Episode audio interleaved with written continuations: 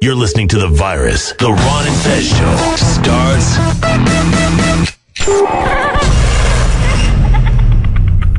now.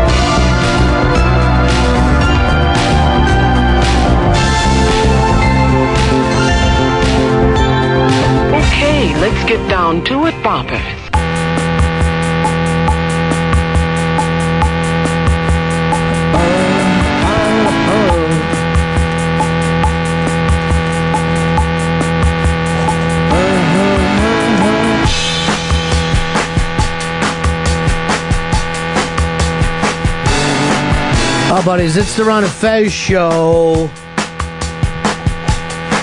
Twin birthdays today. Uh, Brian May, Jim Norton. Both members of a little band called Queen. Mm-hmm. Wait. Brian May was definitely in Queen. I fucking saw them before. I know he was there. um, and Norton, when he works on stage, only works with the top half of the mic. Much That's true. like Freddie. You know, you won't see a comedian who wants that only own special mic that way. Well, no, I stand corrected. The black guy from Police Academy always had to have a special mic when he played my club. Really? I need a special mic. Oh, come on. So all this shit sounds like it does in the movies, not like it would really sound. Um,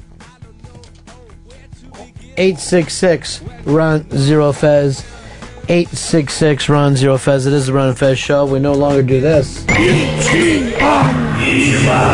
because the Asians have broken our hearts, and will take at least uh, four years for us to get over that. We will need a new word for Ichiban.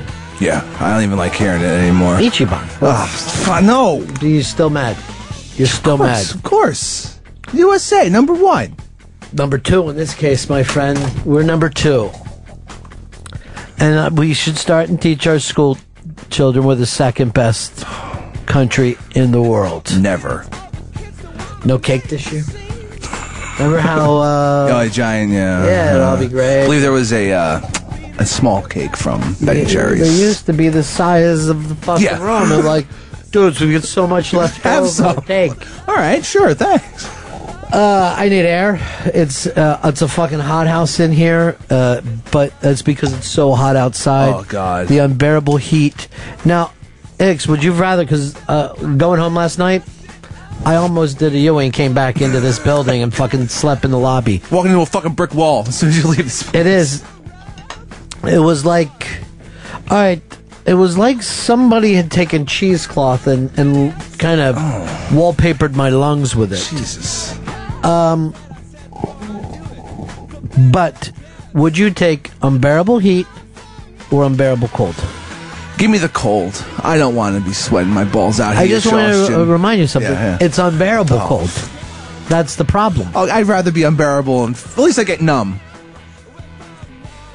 With the heat, you feel every fucking second of it. Where do you think you're more likely to drop dead in heat, though? Not Yeah. drop dead in cold. Yeah. Cold, you will slip into a coma like a drunk and fall asleep and Yeah, die. yeah, exactly. Go and have a nice sleep and then wake up again. You'll be one of those drunks that's just laying in the snow. you ever hear that? Oh yeah, have story? my body. Ugh. That's when you really say, "Get me, get Yeah. me straight to rehab. Don't even take me home." Bob Evan Williams will do that to you. I uh, I had that happen to a an older relative, and we're just like, what more can we do here? You know, snow. You can't be comfortable. Well, the numbness, I think. Helps. did. You're Plus- comfortably numb. Pink Floyd put it best. There you go. uh, Ron and Fez, the Murdoch family is pulling out there. I wish Fez was able to pull it together and take the stick today because he's closer and closer to feeling right and true and strong about this. Murdoch is in more trouble than I thought he was going to be. I still don't believe the old man's going to jail. I would be shocked. Now, last night, another fucking idol of Fez's, Piers Morgan, Fez said that he was going to light America on fire with his in your face British wit, uh, came out defending Murdoch because he used to run for some him. of Yeah. those things. he ran all those fucking shitty tabloids. Yeah. So he's like, uh, there's no way that Murdoch knew. Which I don't think that he did say, I want you guys to start tapping phones. Of course not. But on the other hand, they're going, look, if you're looking at the headlines and saying, hey, where, how did Where's we find this from? out? Yeah, it's your responsibility to find out. I still don't think that's jailable, though. I really don't. He has had to go out saying, "I do not accept ultimate responsibility for phone hacking." So he's making these crazy fucking statements. Me neither. I agree. I'm gonna put put like and Bennington agrees. I know. I also Oh. have nothing to do with phone hacking. All right. I don't know how you uh, hack into phones to begin with. Uh, I think they what they would do is they get the person's phone number, call them, call up Verizon or wherever it is, and say, "Yeah, I lost my number to my fucking voicemail inbox," and then they Verizon would just reset the password to like some generic thing, and then they get in that way. That's the fucking least cool thing I've ever heard in my life. It's called That's customer just service. Stupid. Um, thanks, Verizon. Thanks. 866 Ron Zero Fez. Give us a call today. 866 Ron Zero Fez. Here's uh, Brendan. Brendan, you're on the Ron and Fez show.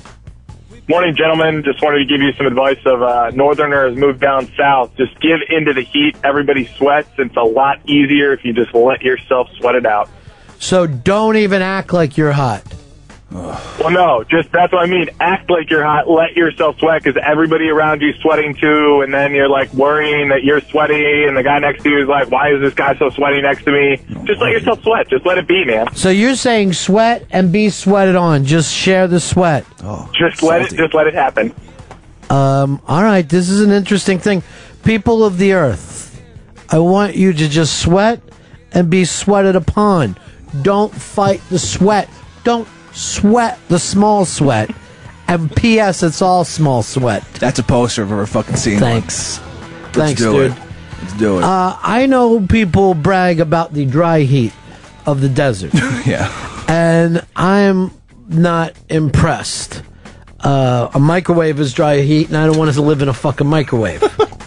Well, you know, people just don't. Everyone hates humidity. That's universal. No I know, but if it. you're going to a fucking spa, no, the the fucking the steam Yeah. feels a lot better than the dry heat. one. Yeah. I oh, don't Oh, yeah, know what that's called. Sauna. Yeah, sauna, A yeah, sauna feels like shit to me.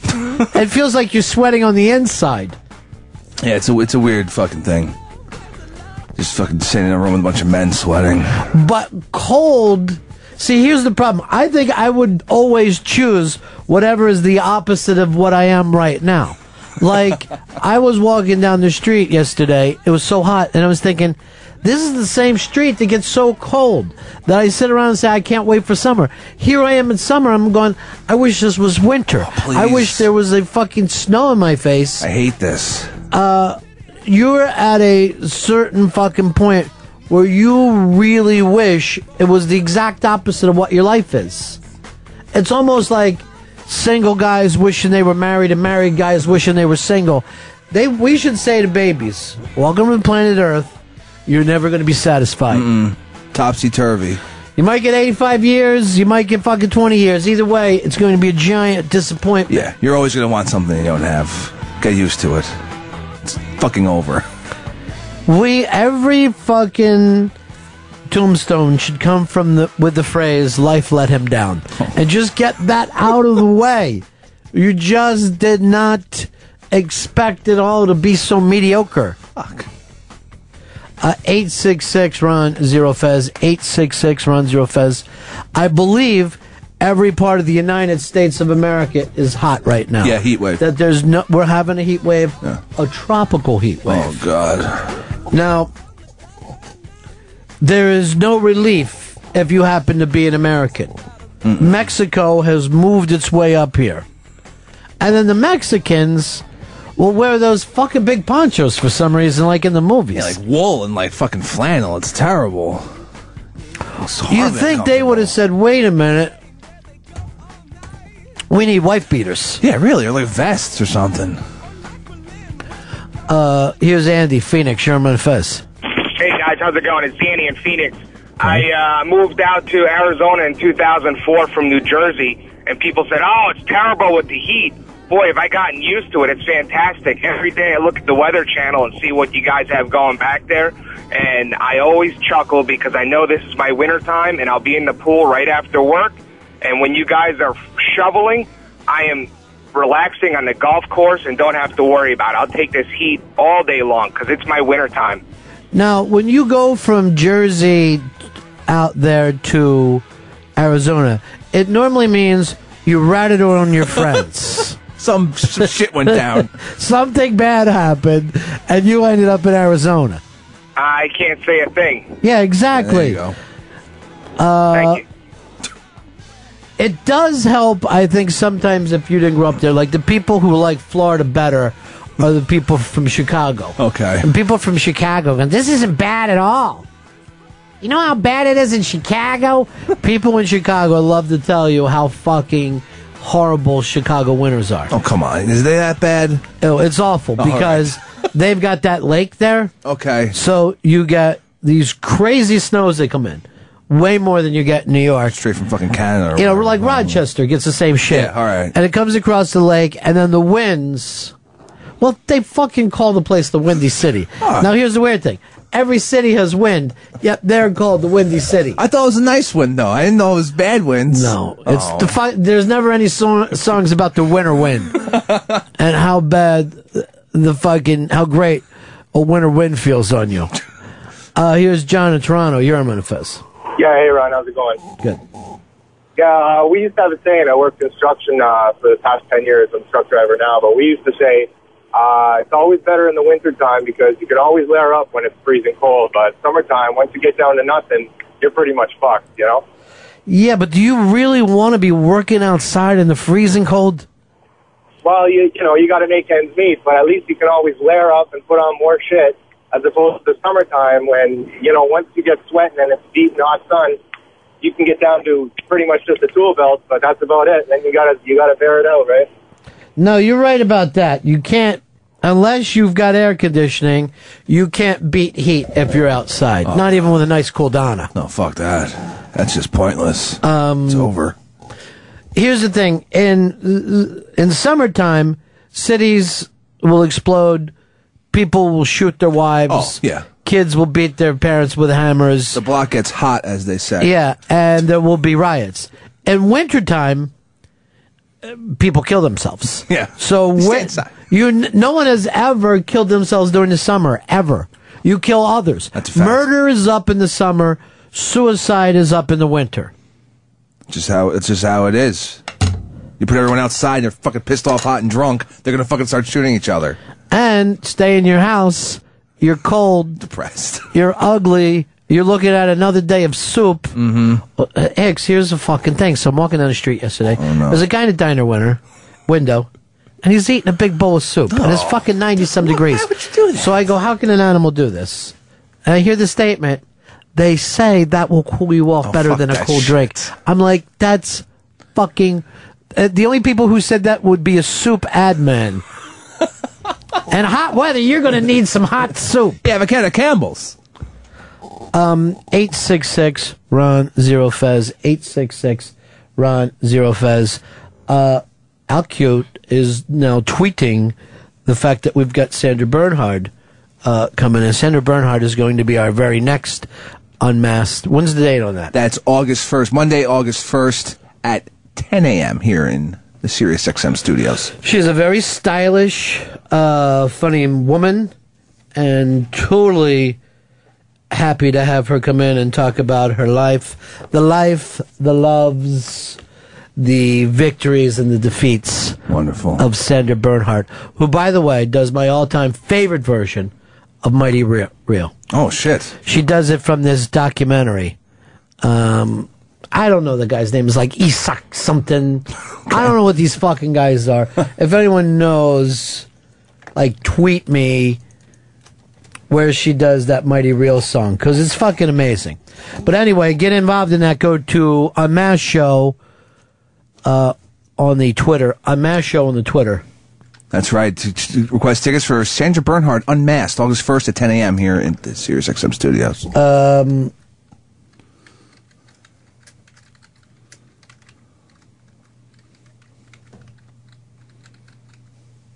Hmm, I don't know about that. Because Paul Provenza, I guess, said some nice things because people. And thank you to everybody who tweeted to Paul Provenza. Good work. Yesterday. He had some very nice things uh, to say. Um, here's our buddy Ro in Long Island. Hey, Ro. Hey, how you doing, guys? Listen, I was wondering yesterday. Billy Staples was really ragging on Pepper, and it pissed me off. I hope that that was a bit. Well, the bit is this. The bit is this, Ro. Pepper let him do it.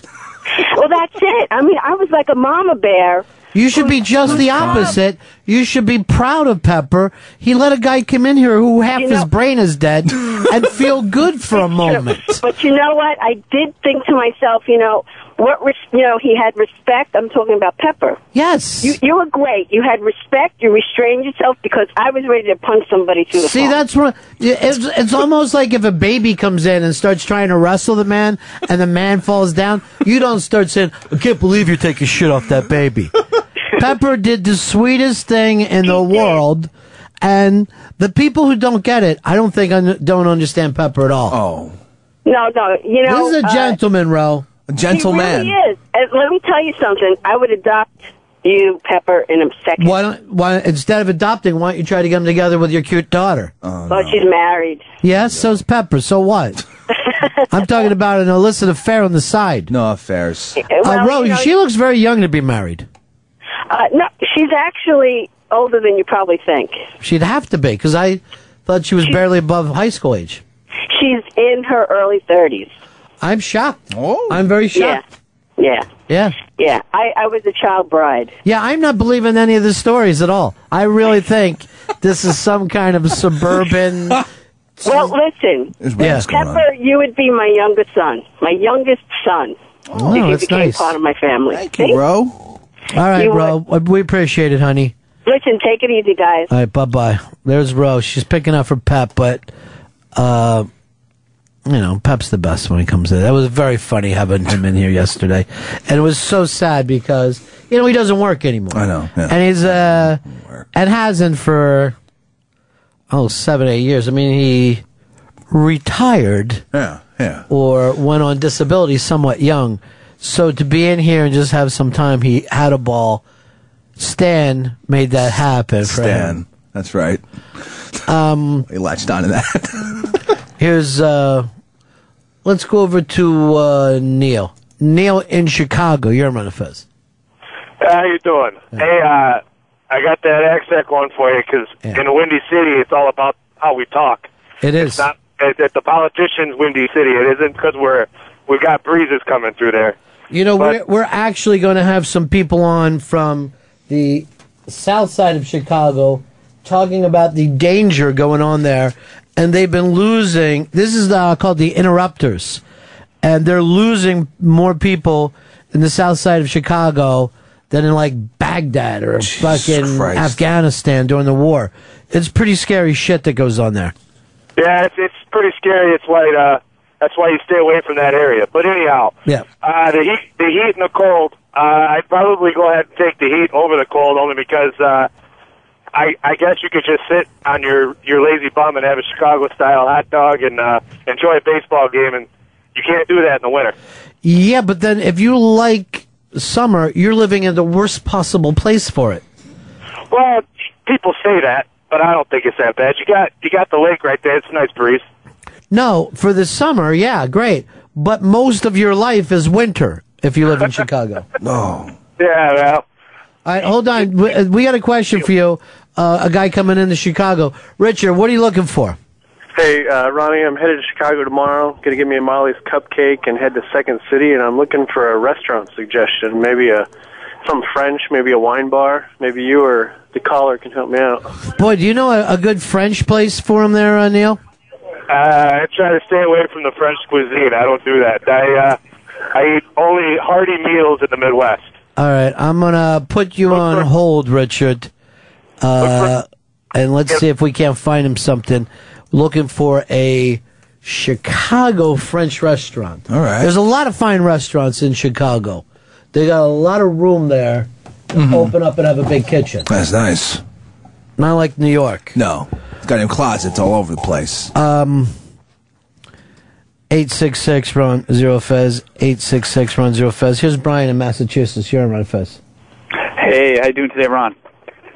Uh, I get this. I don't know if you heard, but um, there's this big phone hacking scandal going on over in the UK at the newspaper News of the World. Yeah. they were hacking into the voicemails of all the deceased crime victims and Right. even 9/11 victims.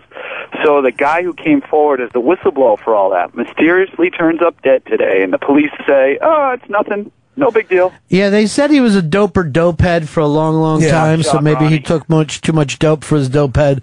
But yeah, it seems like it needs to really be checked out. Show, fuck yeah. Because hot I shot. told you before, Murdoch ain't going down. Oh no, I don't care what Fed said. Um, all right, um, Richard. The the word I got is a place called Alinea. Alinea. A L I N E A. Uh, it's supposed to be terrific, but also a little bit on the expensive side. Alinea. Yeah, but you got money, right? I- I'll be all right. You're yeah, a I'm man about with to, money. uh, fucking balling out. something like that. Hey, Ronnie, I'm about to head to Egypt for a year, and I don't know if I'm going to be able to hear the show. So, uh, Uh, there's ways, brother. There's ways. What are you going to do in Egypt? Fucking start Um, riots? uh, I'm with the uh, with the army. We're going to go uphold the 1979 Egypt-Israeli peace accord.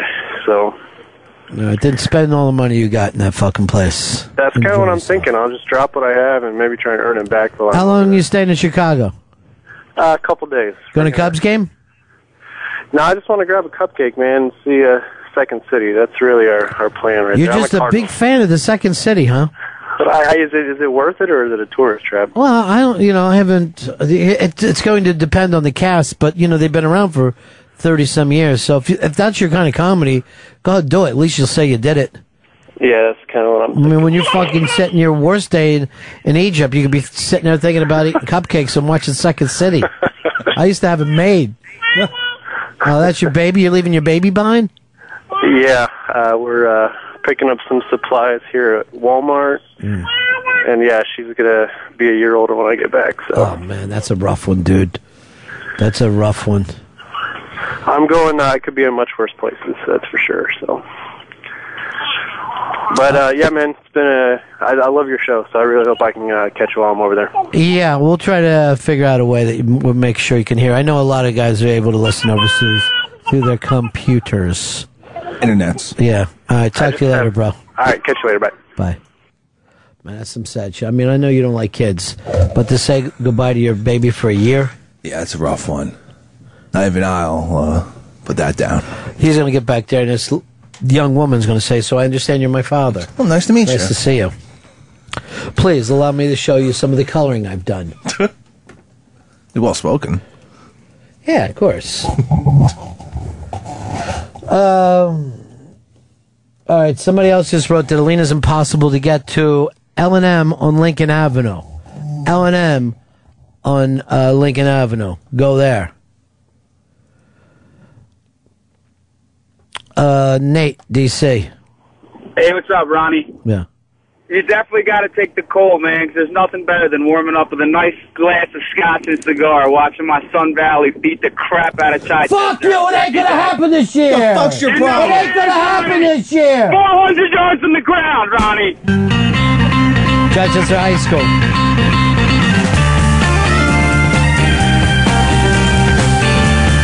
Then when it's over, we're gonna cruise Beaver Valley.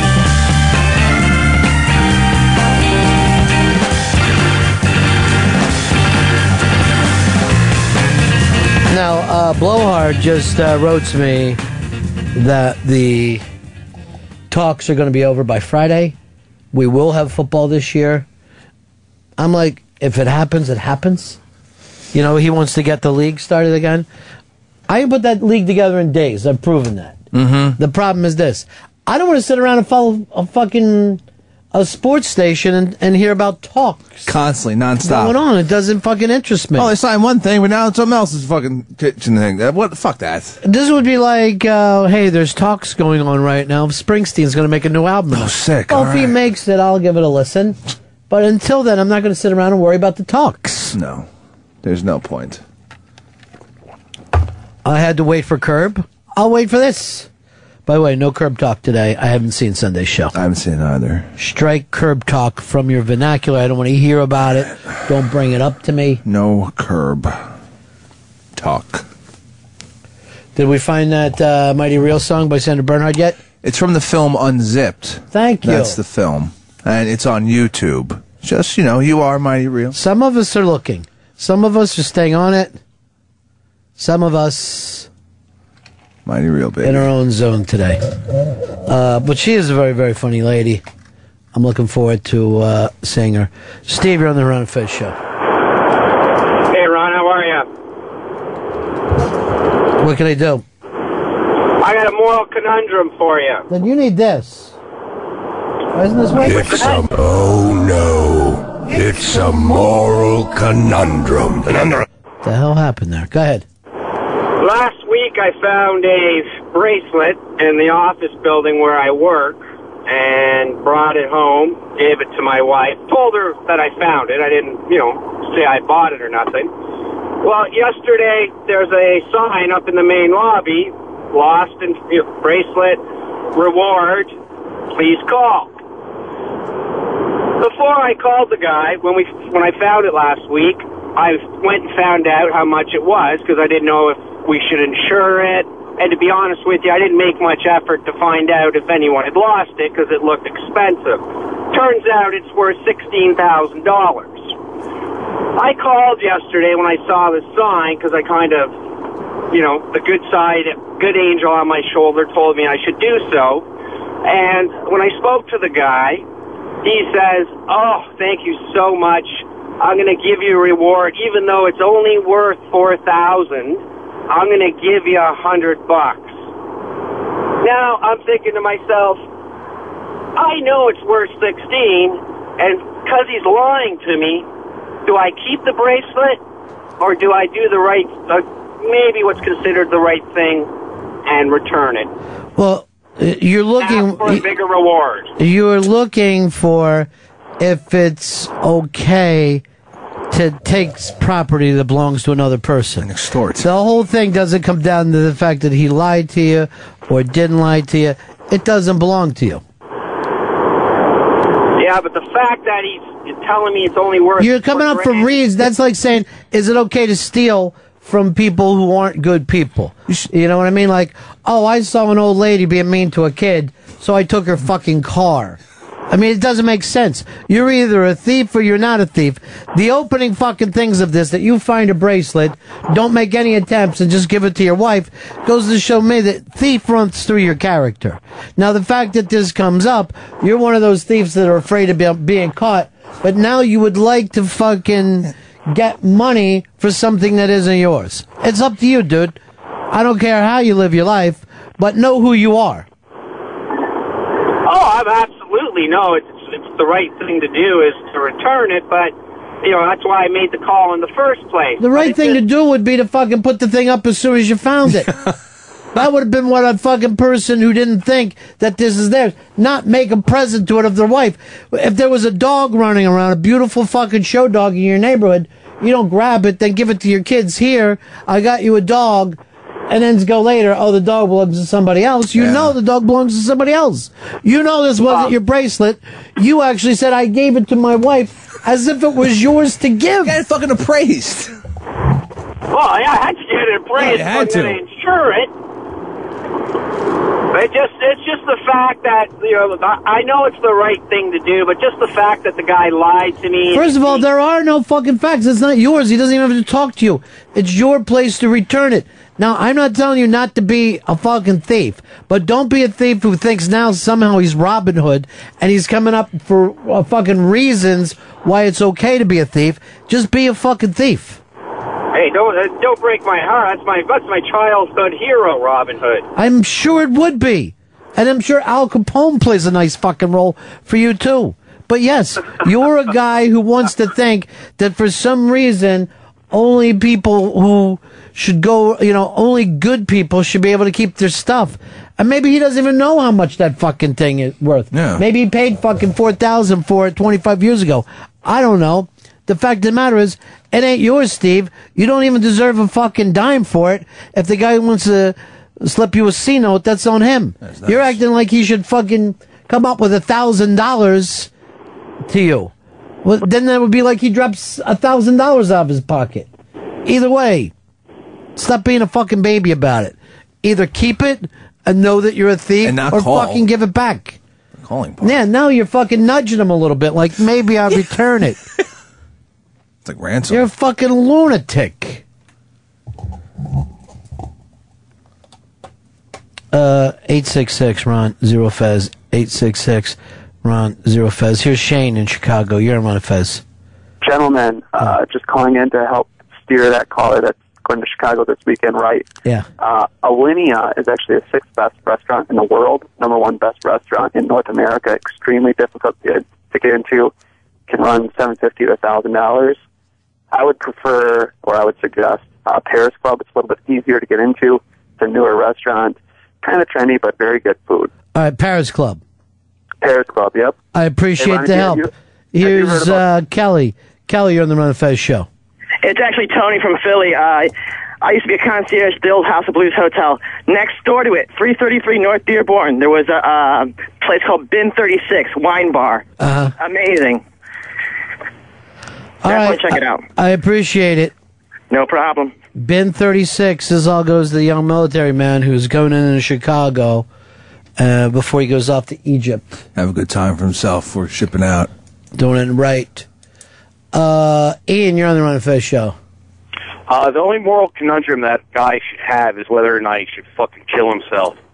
That asshole should probably take into consideration maybe that bracelet was bought as a fairly heirloom for four thousand dollars, and that's why he got appraised at sixteen thousand dollars. That went up in value. You know, the fact of the matter is, it's no, it's not this guy's business what it's worth unless he's a fucking thief who wants to fucking hawk it.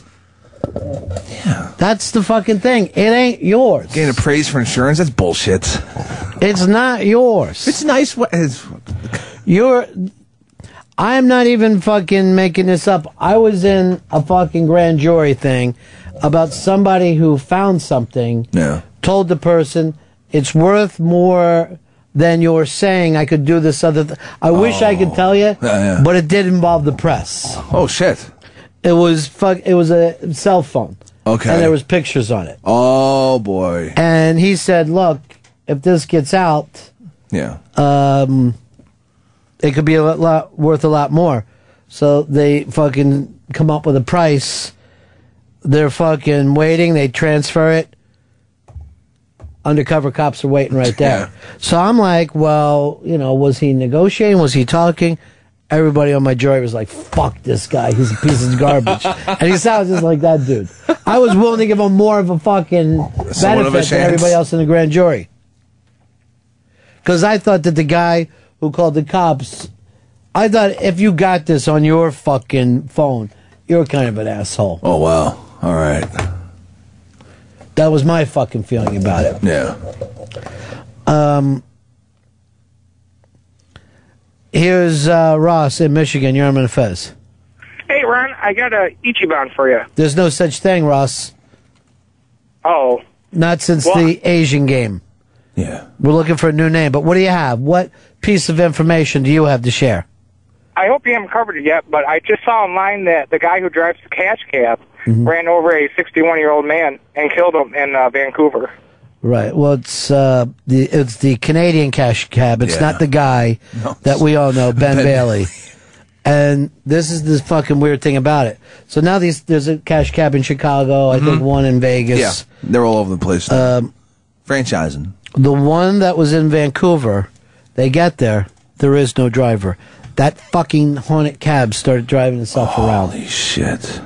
That's scary, man. Doesn't scare me. I don't know why. It just doesn't even bother I'm me. Fucking freaked out. Ghost cab. Um, Bill in Albany, you're on Manifest.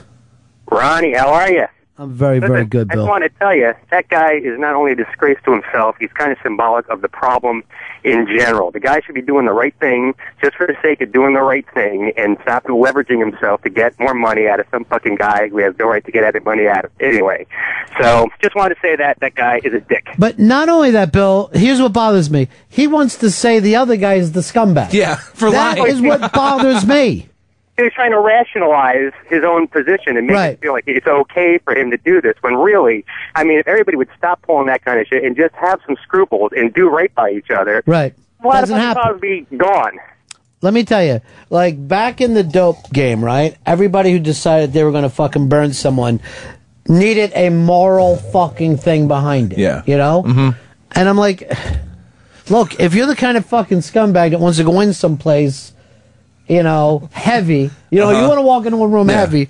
Don't act like you're not the fucking person behind all this. Not that the other person d- takes Isn't advantage of derp- yeah, people yeah. and they're not good to the girlfriend. Whatever the fuck it is, just say to yourself, "I'm a scumbag, and this is how I want to do my fucking business." Oh no, they're vigilantes. They're they're they're the good people. Yeah, they're on the side of right.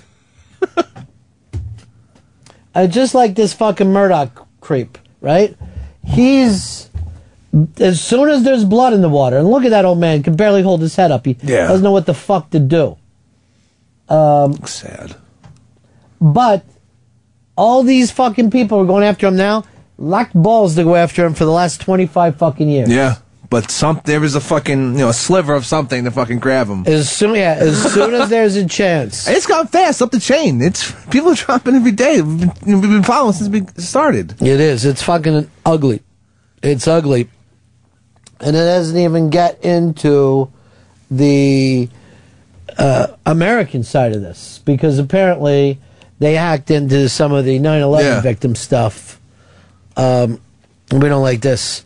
Uh, ben, Strong Island.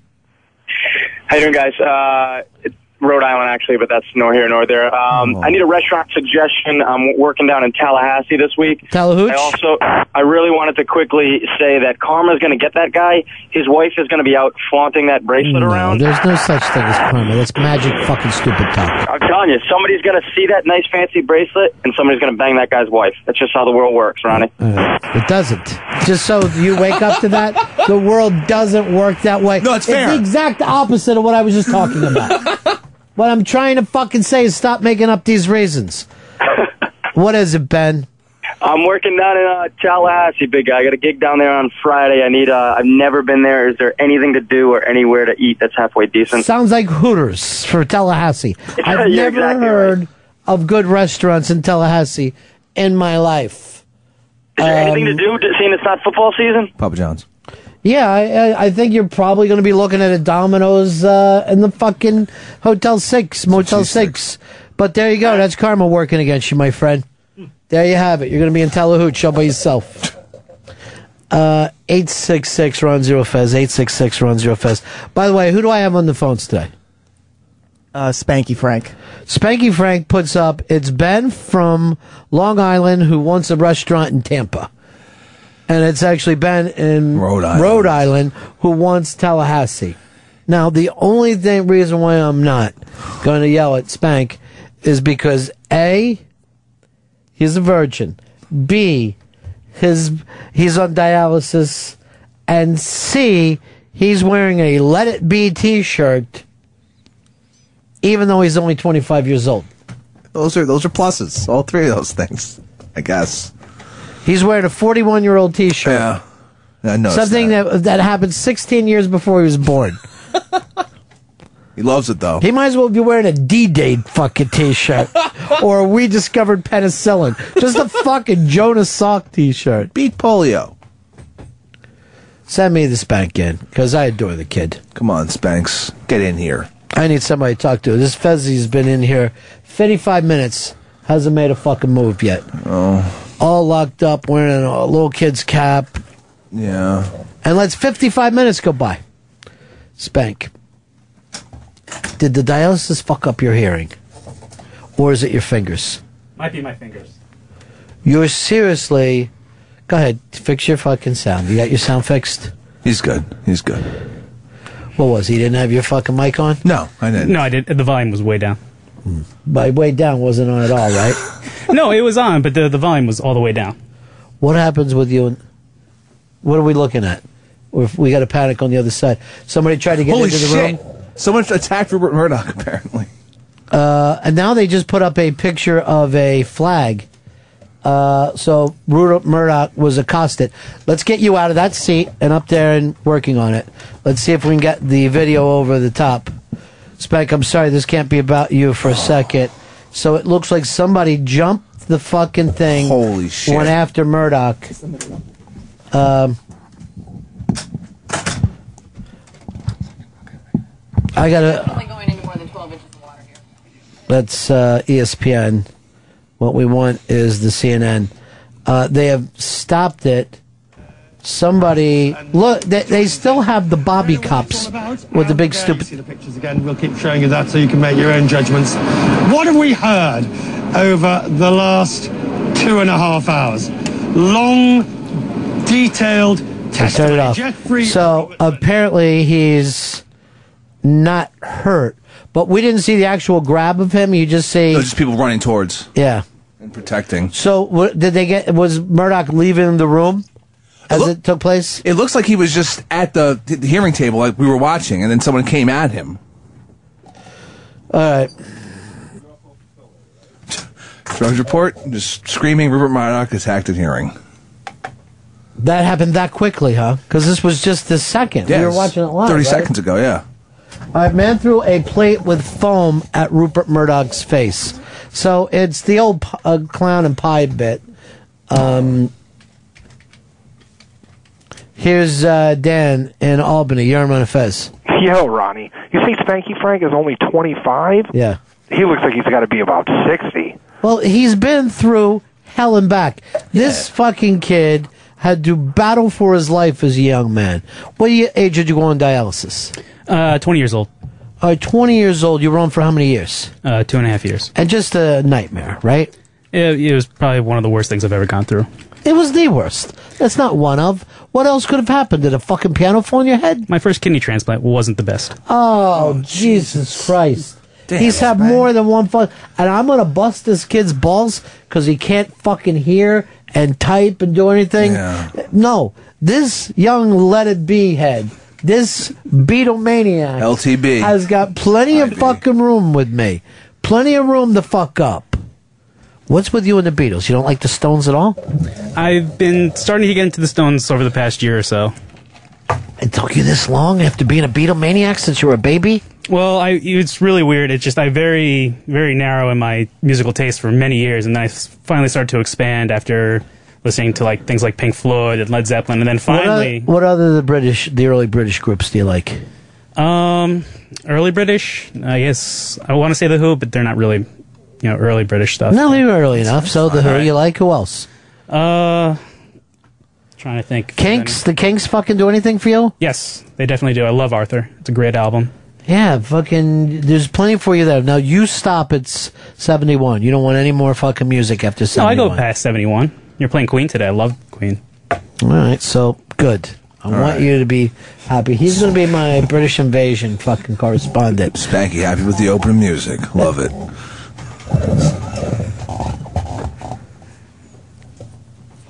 There's nothing. What do you got, dude? Uh, apparently, a man threw a white plate with foam on Murdoch's face, and Rupert's wife hit him back. Shit. Thanks for listening to the Ron and Fez show. I just made the announcement oh, fucking three minutes ago. I'm read it on fucking CNN. Oh, Jesus Christ. What are you getting? I was- What are you getting? The late feed in there? Uh, sorry, somebody stopped me in the hall. Oh, shit! he just cut himself off like he just got shot. I, I was. Who was talking to you when you're trying to do a show? Spencer in the hallway when I was running back and forth asked me a question about something we're doing this afternoon. What's fucking Spencer wanted? to? Yeah. He just wanted to know if we were good to go for today's Unmasked. And When have we never not been good to go, I know, Spencer? I know. We're fucking pros. Rock and roll. We're the SEAL Team Six of fucking uh, comedy. That's right. Roll up in there. Fucking kill everyone. No, we're not going to kill everyone. Oh, just the bad sorry. people. It's a little much. Just Phil. Okay. Well, you are. We've delivering the. We're like New York One, where every three minutes you get the same news. There's an update. There's no update. Uh, there's these asshole fucking groups that go out and throw fucking pie plates at people and act like it's all in fun. It fucking isn't. You live in a world where people get assassinated. Um, we had this thing about people who jump on to the fucking field at a sporting event, and Yeah. some of the people said, "Hey, it's fun." No, not since fucking Monica Seles got stabbed. Now you fuck up anyone when they try to do shit like They that. tasered the shit out. When the Pope got tackled. Who? The Pope. I don't know. I'm, I don't keep up with that. You should really- Pogues? Yeah, he's everything's about the pogues with him. You guys look. Hey, do you uh, guys like the animals? Sure, yeah. They're good. Fucking good. Such a great band. I got to get you a little more into fucking the Stones. It can't be all the Beatles. Well, I do love the Stones. I'm not going to say I don't. But you know, I like Whoever said this, my brother's back at home with the Beatles and Stones. Never got off on that rev- revolution stuff. that would be. I'm going to say Mott the Hoople, and, And also wrote- David Bowie. Dave- David Bowie wrote it. David Bowie wrote it. Guess what? Sit the fuck down. You're going to be able to sit down and talk a little music with me today. We might have to do a Stones 5 for you today. You, We might be doing a 5. Oh, shit. By the Rolling Stones. Um, Peter, you're on Ron Fez. Hey, buddies. Yeah. Hey, Fezzy, uh, what does foam taste like? Uh, you know what? Don't even start with that. Fezzi's actually been in here with us for an hour, and he's got his cramped shoulders. And I said, when you're ready to grab it, I want you to be here. Jump on. Apparently, the boys fucked him up a little bit today. Yeah, and there was a late train combined with just one thing. Get the song "Runaway Train." We'll fucking play that every single day if he need yeah. it. Mark, you're on Fez. Buddies, I miss Fez. Where in the fuck is Fez? Here, he's listening. Tim, you're on Fez. Uh, yeah, Ronnie B. I have what Dave would call a number one. Yes. Fez Whatley on the stick today. Sounded like a million bucks. There'll be a time where Fez takes the stick, and I'm sure we're going to get some Yahoo news. But it's not yet. Not until he's ready to fucking grab that fucker. Pull it back. Um, I'm glad he brought up Dave. Dave, Eastside Dave, has found himself in an enormous controversy. Um, apparently, they have been using pictures of Dave that were taken in our studio about five, six years ago over on 57th Street. And they're putting it up on places where people have pit stains. Yeah. And he is showing up on pit stain sites. Now, I checked into this Mm-hmm. and I found out that occasionally some people have sold themselves for stock photos, Yeah. right? So you'll let somebody take your picture, they give you 50 or 100 bucks. Some of those people then find out that they're being used in VD fucking Oh, all sorts of crazy shit, yeah. You know, hey, don't let this guy molest your children. Yeah. And the guy did not fucking pose for that. No. But he posed for a stock picture. This picture of Dave, we believe, was probably taken by Mikey Boy. He's the best. Which means somebody had to lift this picture off of like a ronfez.net. But let's uh, go over and look at Dave on Eastside Dave Country as he talks about this. There's the picture of him, and the pits look horrible. Yeah. And I remember making fun of Dave for ruining so many shirts. Now, this was a Dave out of relationship time. Yeah. So he didn't have a woman taking care of him. No. The laundry was in bad shape. And I guess he cakes his fucking armpits. I guess. I guess he just worries. Just lasts Is it all a day. spray? Is it a. Combined with not doing laundry, that will also Oh. really make them bad. So they use Dave as an example. He did not sign up for it, so he was furious about this. Let's give it a listen. So I'm just on the old Gmail when Laura says you're on a website. And it's how to get rid of deodorant stains. You motherfuckers! I didn't authorize that picture! Then, someone else says, I hate to break it to you, Dave, but you're also on this. What is deodorantstain.clothes.com? Let me scroll down. There I am again! You fuckers! I want both sites! Both sites! To take me down right now!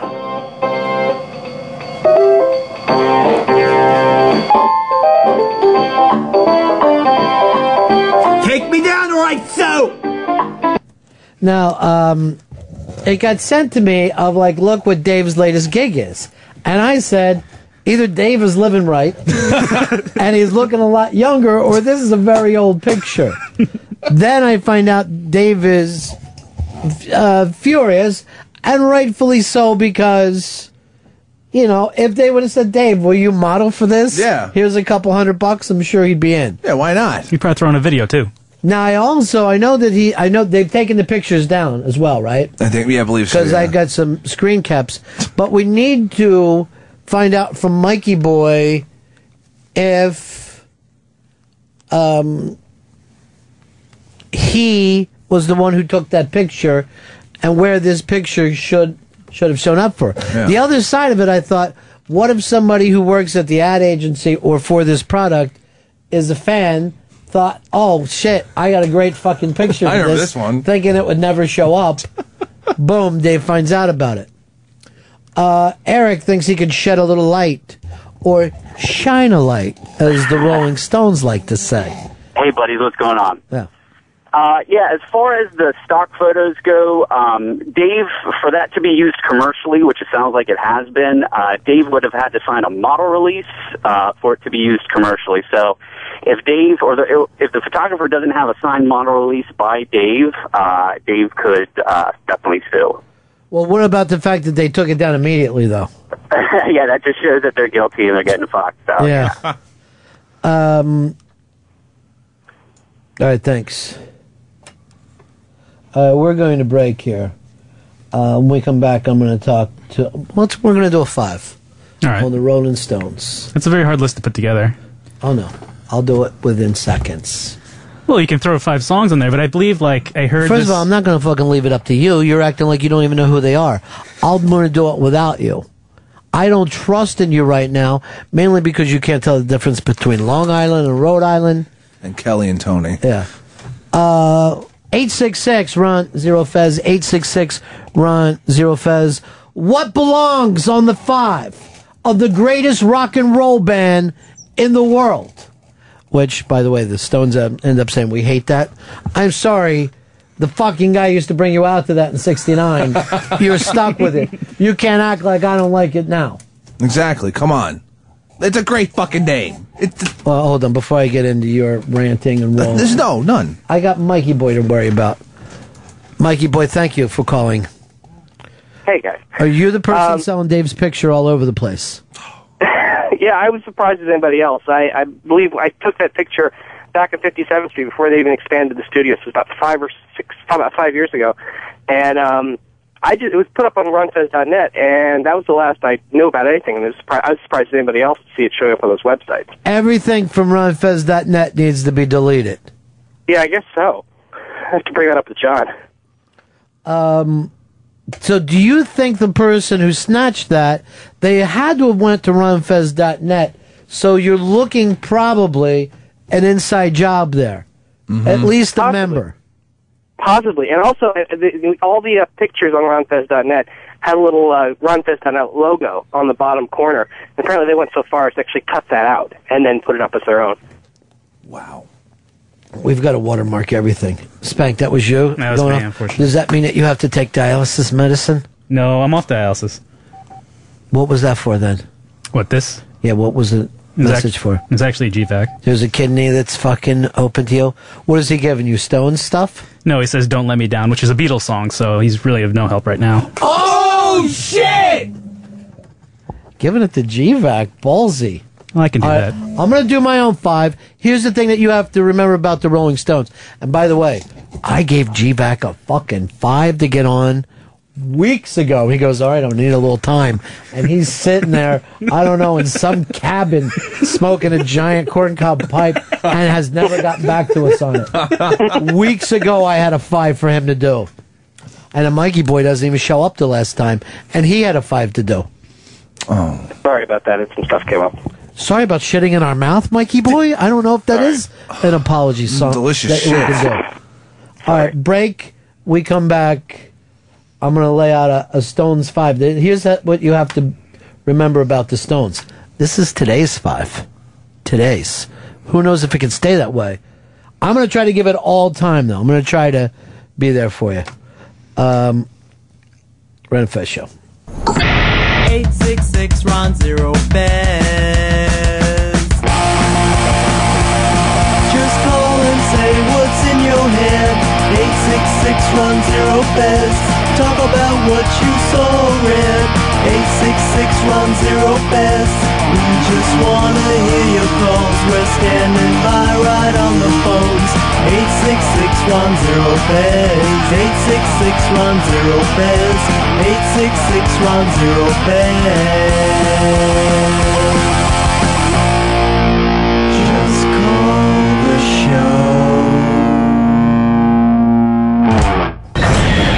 Fez. Ron and Fez.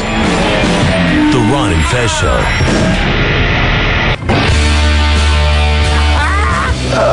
I'm Bernie McCracken. When I found out little Billy was growing up without a daddy, I had to do something.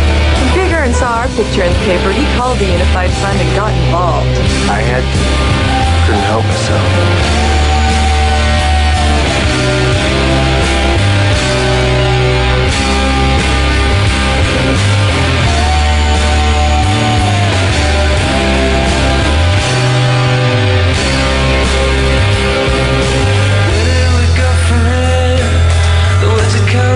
It's the Ron and Fez Show. 866 Ron Zero Fez. 866 Ron Zero Fez. About to do the five. The five on the Rolling Stone. The greatest rock and roll band in the world. That's what they call. Uh, before we get into that, though, Sandra Bernhard doing an unmasked with us. Legendary comedian uh, and actress going to sit down in this very small room, an intimate uh, hour with Sandra Bernhard. These are exceptional opportunities they get to have as an audience member. If you like to be part of that, uh, go over and check us out on Twitter. 202 Friends will put up a link, but you always go to Unmasked Show on Twitter. Your chance to uh, sit down and be in this room uh, as we interview Sandra Bernhard. Extremely, extremely cool. Remember, De Niro. De Niro was her first film. Fucking nuts. Who's directing? Marty Scorsese. and it's, by the way, it is still a phenomenal, um, phenomenal film. Oh, And I- she was great, and she probably stole the movie. She probably stole the movie. She was the shit. Um, and there's the, you know, the guy who was basically Paul Mooney's was uh, Richard Pryor's writing partner. Was the one who kind of took Sandra Bernhard under his wing very, very early on. So, you know, legendary, legendary uh, performer, Sandra Bernhard. Uh, some of the best Lettermans of all time was the two of them together. Before he went to 11:30, he had a m- way more wide open show. All right, time to start working on the five here. Now, for me, I know you say you hate the Rolling Stones, but I'm going to give you these songs, Spank, that maybe you can get into. I'm going to go out of my way not to overly go deep on this. Thank you for that. I don't want to be, uh, you know, faraway eyes and fucking loving cup and sweet Virginia, which really might, those songs might make my own personal, but I want to do an introduction five to you. That's right. Um, and even that is very, very hard. I might look at some of the greatest rock and roll songs of all time and not put them on the list. One song that I said is the greatest radio song of all time may not make my list. That's scary. All right, let's start it off with uh, Can You Hear Me Knocking? Listen to this.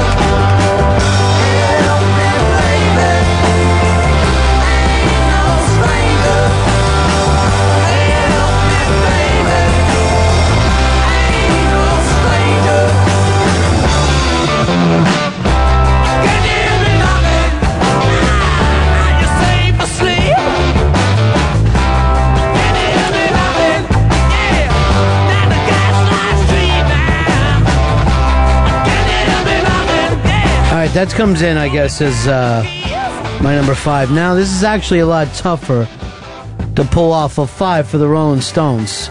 Uh, Jeff, you're on the Ron and Fez show. Loving Cup, Ron. You know, I love the song, but am I going to give that to people who, like a Spanky Frank, who's all about the Beatles and not about the Stones? Um, could you please not confuse the five?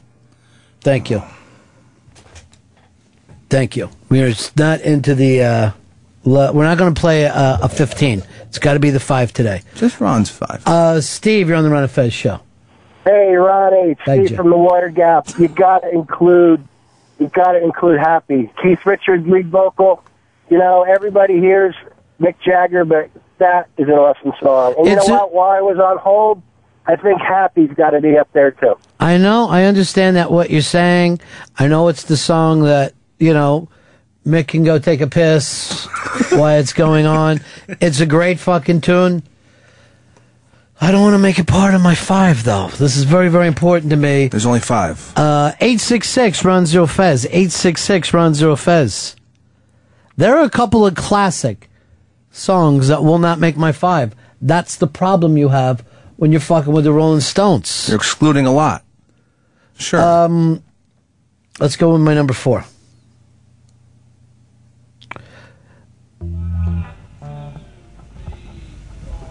Ever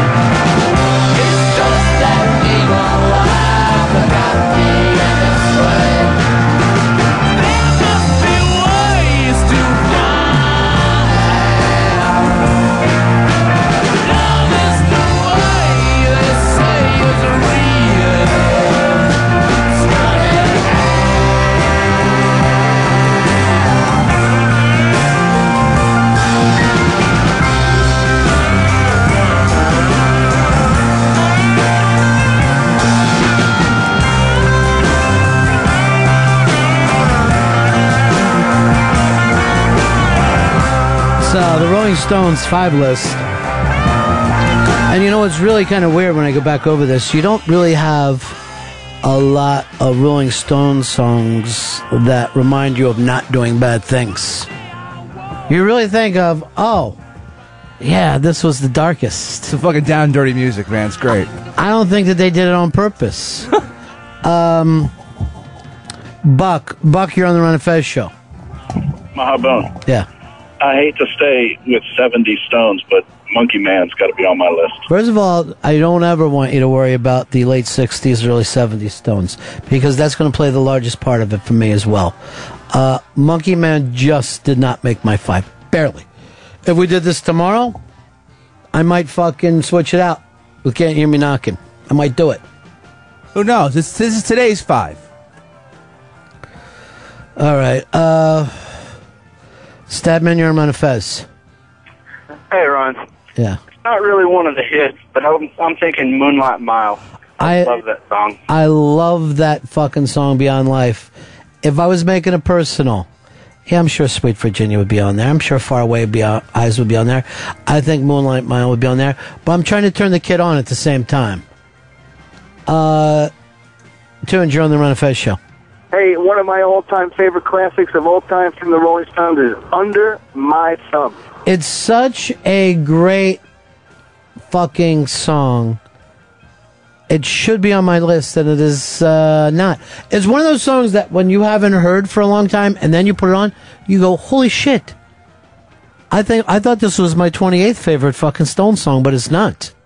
I do this a lot. I make like mix CDs, or I used to, um, and I have some that I have back in high school that I made. And every so often, I'll go back and listen to that old music, and I'll forget all that music that I put on the album, and I'll be like, "Wow, this is such great music." Whatever. What, what was the song that you forgot that you put on a mix CD for yourself? I'm trying to think. It's some, you know, it's gonna sound real crazy. All the stuff was about dialysis, like a lot of dialysis Not fucking dialysis stuff. stuff. No, that was all sad music. Um, I'm just trying to think, like, like, give me a kidney, or can you, can someone help me? I really, seriously, I think my fucking blood count is low. It's Uh, stuff like Sweet Home Alabama. I used to put on put on like all my old mix CDs. Um, so you really go deep. Uh, Rhino, you're on Ron Fez. Yeah, it's so hard to choose from, you know, you go earlier, you go later, but I would love Tumbling Dice or It's All Over Now. One of, you know, two different times. Both great songs. Both should fucking be there. Did not make my five. Did not make my quick put together five. Um, Chris, Ron Fez. Hey, Ron, how about a little tickling of the ivories with uh, She's a Rainbow? You know, if we're gonna go deep, sure. Yeah, I will too. I will too. But no, not today. Uh, let's go to my number three. And sometimes in my life, this is my number one. Um, some people think it's about uh, Vietnam. I think it's about dope sickness. And I'm talking Give Me Shelter. Give Me Shelter. Listen to this fucking song. Listen to it with fresh ears.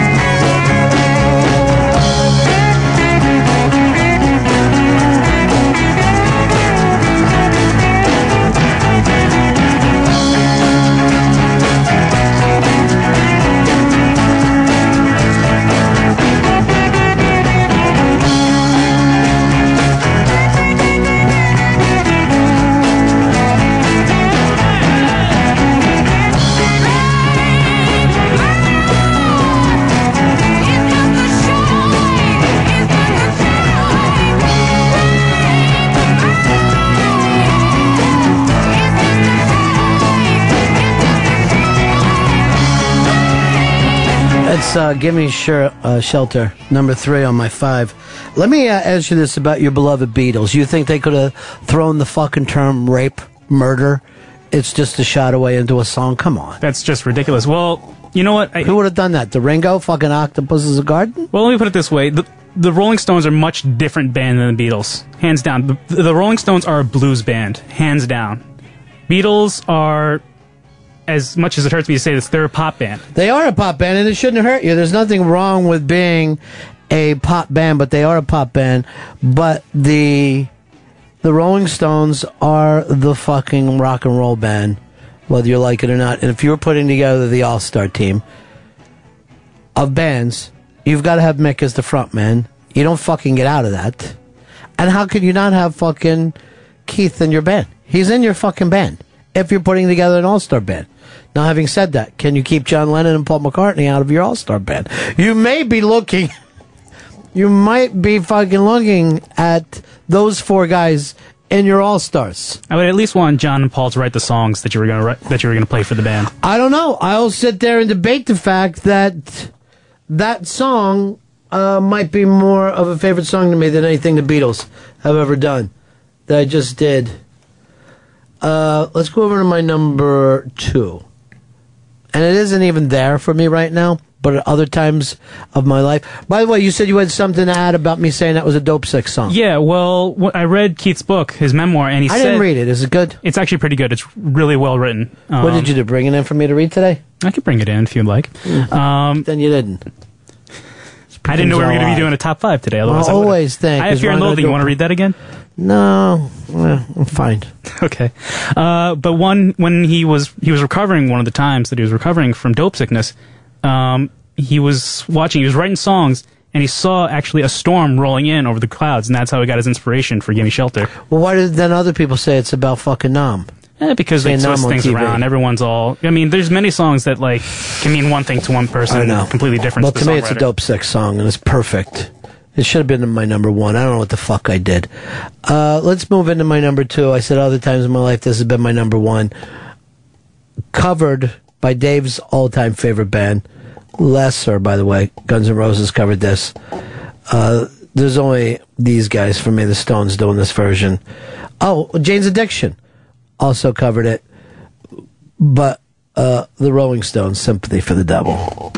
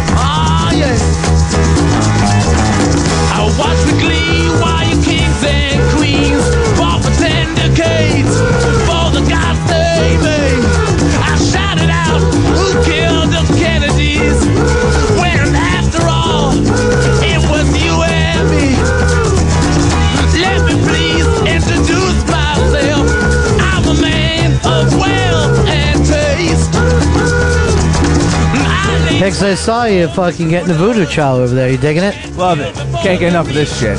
It's weird because I'm a little disconnected from this song right now, but I couldn't let it down. Uh, that was four out of my five. Trying to turn Spanky Frank out of his fucking love of the fucking Beatles, a constant lifetime love of the Beatles. Never And maybe pay a little attention to the Stones. Brian, what do you got? Hey guys, you were saying about John and Paul writing for you. You know, I'd really like Nanker Phelge's writing for me. Um, I might go a little deep here, but my favorite would be Let It Bleed. Love the song. Love the song. Uh, Alex, you're on Ron and Fez. Monkey House? Yeah. How about this one? I'll never be your beast of burden. Thanks. Eric, you're on the Ron and Fez show. Hey. Check it. Uh, a great underrated Stone song. I know it's deep, but time waits for no one. Mick Taylor's guitar solo, you could tell he was just listening to tons of Santana. It is just gorgeous. It'll make the hairs on your neck raise up. It's beautiful. Yeah, yeah, it's amazing. And the Mick Taylor years, uh, phenomenal. Just uh, phenomenal. Uh, Jake, you're on the Ron and Fez show. Jake, we got you, pal? Jake, Lust. Don't have you. Uh, well, you might say to yourself, Ron, I've heard you talk so many times how you said Jumpin' Jack Flash is the best radio song of all time. It is. Hands down. It's really tough to beat that. And it did make my top five. I'm very interested to see what's the number one. Shut out. I want to tell you about another thing. I'll tell you another memory. I've never talked about this before on the air. My big sister was in the Girl Scouts. She's, I believe, 11 years older than me. I'm about four years old. I met this girl. No, I think she's 10 years older than me. I'm about four or five years old. I'm at the Girl Scout camp because my mom is the Girl Scout leader. They're at this camp. There's these, these, these, the sticks in my head like I can't believe to tell you. So there's all these tents, but the tents are on wooden fucking slats, right? It's nighttime. We're in the woods somewhere in Pennsylvania. And I'm in this thing with all these girls. They're teenagers. I'm around five. They're playing a stereo and they play the song Satisfaction. And all the girls are up dancing in wearing either just pajama uh, tops, no pants, or t shirts, no pants, or little nighties. And I'm sitting there, ass level, as a five year old, watching teenage girls dance to the song Satisfaction. Wow. They're spinning around, their little shirts are coming up, um, panties are flashing, and I'm, I say to myself, I've got to find out what this song is, and I need to play it for the rest of my life. So, Satisfaction to me, incredible song only because of that memory, and it did not make my top five. Whoa. Oh. Today. Wow. Really thought I was going to be in there. That story and all. You're building this up. I'm really interested. to s- But I will this say is. this. If I ever open up a titty bar for five year old kids, but they have older girls dance for them. Now, by the way, when people act like, uh, oh, little kids aren't aware of sexuality, maybe I didn't know why that was a fucking fantastic thing. But my sister's friends dancing. I could uh, tell you a couple other fucking times that I watched girls dance when I was a little kid. And then those fucking girls would like sometimes put me up on their lap or say that you were cute. And it was like amazing to me. It was like fucking perfect. You could have killed me at five and I would have been fucking okay with it. I just said, well, I've done some shit. Some stuff has happened. So I don't care. Um, Ryan, you're on the Ron and Fez show. Uh, yeah, Midnight Rambler. Midnight Rambler, the live version, Yeah. is my number one.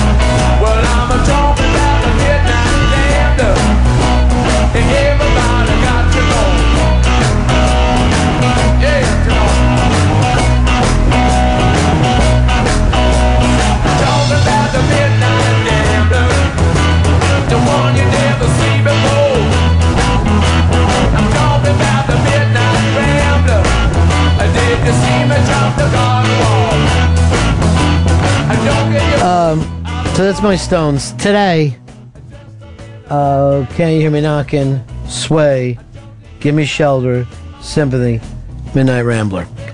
It's not a perfect list. It's a solid list. But this list could easily be replaced with five different songs, and people would say, okay, that's an acceptable list. This is why it's fucking such a great band. X, what's something on my list that you'd pull out and something that you would replace it with? I take out Sway, replace with Monkey Man. Monkey Man's a great fucking song. I don't know why you got to shit all over fucking Sway, and I don't know why you got to shit all over No shit- fucking no Taylor. Uh, let me hear you do one. What would you take out? What would you put in? I would take out Sway. I'd put in Street Fighting Man. You guys really need to fucking sit and listen to Sway a little more. I'm really fucking starting to. I don't know why they hate. Uh, Michael, I gave you the list.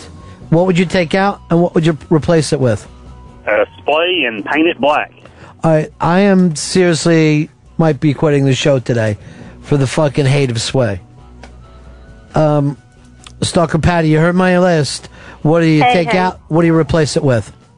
Um, I don't know what I'd take out, but Coming Down Again, which is the third song on side one of Goat's Head Soup, is one of my favorite blues numbers of all time. It is a very good song, isn't it? It's an excellent song. But you don't know what you would take out. You got to take something out, Patty. Um, You take out Midnight Rambler. you know what? Um, yeah. Uh, you know what? Yeah, I'd take that out and put Coming Down Again. I like a little blues in there. I know you do, honey. I know Yeah. you do. Uh, John, you're on the Ron and Fez show. Yeah, how you doing, Ron? I'd take out. Um, this is hard too. Take out "Gimme Shelter" and put in there. Uh, if I would stick, if I could stick a knife in my heart, suicide right on the stage. It's only rock and roll, man. But I like it, like it. Yes, I do. This is the fucking greatest band in the history of the world. We uh, I think we got it. Oh, I know why we got talking about this yesterday, because we were saying who was very, who was bigger, when we were talking about um, when Jimmy went over who's the biggest fucking star, and people that he wanted to have his picture taken with, and blah blah blah. That's when I said I would do this. Then somebody wrote to me, Stones again, you're fucking filling time. Maybe, but I've been talking for the last two hours. Hey, it's the five. It's, easy to it's easy easy to blame Ronnie B, and I would too probably. I put all the fucking weight on his shoulders. No blames. Um, here's uh, Rich from Ron Fez. What do you take out? What do you put in? Ronnie. Ron. Hey, man. Uh, great show, man. Absolutely great. Uh, I I can't take anything out, and, and anybody that doesn't get sway has never been down the road that a lot of us have been. Thank I you. think you have to to get it, and and that's not you know right or wrong or, or good or bad. You're certainly not better off for going down that road, but to get it, I think you have to have been down it. I got to go with "Rocks Off," the song I never understood why it didn't get the big radio play. I'm happy it didn't because it's still you know, it's still brilliant to me. But I agree with Jumpin' Jack Flash too. That's one. I, somehow it never got stale. You always find a little nugget. It you is. it. You know what is fucking really true too is like you hear that and the fact that they got radio play and then back to those twisted fucking lyrics, more twisted than anything in a metal fucking song, and you're like, well, people were dancing around to this in like fucking '66 or whatever, and it, it's about the most unhippie stuff that you can imagine, but the fucking hippies loved them. Um, Joe, you're on the Ron and Fez show. Hey, another reason why they're the absolute best is they made a fucking country album and it kicks ass. Oh, I agree 100%. I love the shit that the, the country stuff that they do. Um, I fucking love that stuff. That was actually some of the best shit ever. Um, let's go over to Doug. Doug, you're on Fez. Yeah, I guess I take out Gimme Shelter and put in Bitch, Ronnie. Bitch is, um, was actually a good song too. These are all fucking good, uh, tunes that come up. Uh, coming up a little bit, uh, they're killing each other on the south side of Chicago. and there's a new documentary about it. One of the, actually one of the all-time great documentaries uh, has ever been done. It's called Hoop Dreams, and the director Steve James has a new one out called The Interrupters, and these are guys in the south side of Chicago, and they're kind of ex gangbangers. Um, all of them have done some serious time, and they go out and talk to kids and try to uh, snuff out some of this stuff before it goes down. There's shit going down in the south side of Chicago that is just absolute. Well, when you see the news, it's frightening. And the last time I was in Chicago, we started getting fucking lost and heading into the south side, and we're just like fucking turn around now. We've seen the news. I mean, they were literally talking about moving the army in because they can't control it anymore. Um, the weird stuff is that you see those houses and they're not so bad. You know what I mean? Like there's sometimes that you see where people live and they're all on top of each other and you're like, I can see why, you know, kids would start clawing back and forth. Uh, we've got Steve uh, James coming in. He's the director of this. And Alex Kotlowitz, he's the producer. He's produced some other stuff too, right? Uh, he's kind of a journalist of background. Yeah, he's an author. He wrote the book "There Are No Children Here," the story of two girls, two boys growing up in another America. He's mainly an author. Um, Brandon, you're on the Ron and Fez show. Hi. Uh, number one has to be Gimme Shelter. And then number two, Midnight Rambler, Jigsaw Puzzle, Can't You Hear Me Knocking, and Sway. All right, so you really have your biggest problem with me is just the order. Just the order. Yeah. I love everything off of Let It Bleed. Can't go wrong with any track on that. You give props to Pepper with Monkey Man. But that's just the order it has to be. It's a, it's really a great fucking song too. Monkey Man's a great song. Um, what did uh, I? You know, I fucking um said one day on the show with Dave because he was all about Exile Main Street being the greatest album, and I was like, Sticky Fingers might be my fucking favorite album. And he was fucking freaking. But look at the songs on that fucking album. There's great songs on that. And GVAC knew and already wrote in that I was going to pick Midnight Rambler. I hate the fact uh, as my number one. All right, everybody wants to uh, break it up now. Brazilian Julie has given her list Oh my god. uh, of favorite favorite of them all. Um, Pips has dropped to number three on her favorite of the interns. Nanami is number two, and guess who's number one right now? Yes, that would be me. Yeah. Wow. And as she has said before, at the end of the term, who's ever number one gets to sleep with her. Wow. Could you imagine losing your virginity to her? I could not actually. I will put an over under with you seven seconds. If you go over seven seconds with her for your first time, I would be shocked. Wow. Um, It's a very long time. Yeah. 866 Ron Zero Fez. 866 Ron Zero Fez. Should I break before these guys? All right, we break, and hopefully by the time we get back, we're going to have the director and producer from the Interrupters. This uh, is going to come out in New York, the IFC Center on July 29th. But check it out on the interrupters.com. I've been saying that this is the summer of documentaries. Um, there's so many great eye-opening documentaries out there. I, I couldn't make up my five on this summer's documentaries. That's how fucking sh- strong it is. One after another. It's awesome. No, hold on. Let me see. Let's see what uh, little Bronx Smurf did. The five challenges her.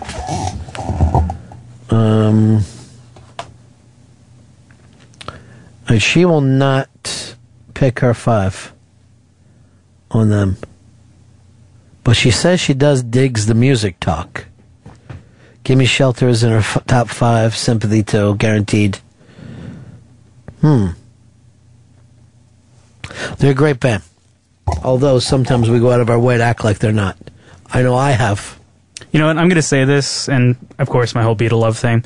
I think, in as far as another 50 years ago, I think the Rolling Stones are going to be looked at bigger than the Beatles. I think in another 50 years, because I think if you're just looking at them from a, like aesthetically, I think they have the whole rock and roll thing going for them. I think the Beatles. I mean, of course, you have to give the Beatles the credit because they came first, and they co- opened the door for the Stones to come in. But I think the Rolling Stones, I think they just kind of encompass the whole rock and roll thing. Well, they stayed with rock and roll. Let's face it. If you didn't have the Beatles, the- the Stones would maybe not have played over here. But first came American music, and they were, and the Stones are a much better tradition of Chuck Berry and that kind of stuff. I would than- even go back farther than that, like Muddy Waters, because I'm just reading Keith's book. They said they were just really a blues band. They love those really old, you know, like I said, Muddy Waters. I think Little Richard, like all those really early um, black musicians. yeah, well, they started rock and roll. fucking they they covered a lot of them too. Mhm. Um, by the way, shit, I wonder if we have the time to put this up. I should. Hicks, have you ever seen Solomon Burke with the Stones?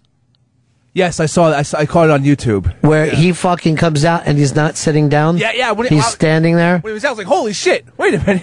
and he's just gigantic. It's awesome. It's one of the greatest fucking things I've ever seen. It's really the shit. And look at this. Here's the Stones. Turn it up some. time ago. This tune record Here's the Stones on stage. It's called Everybody Needs Somebody to Love.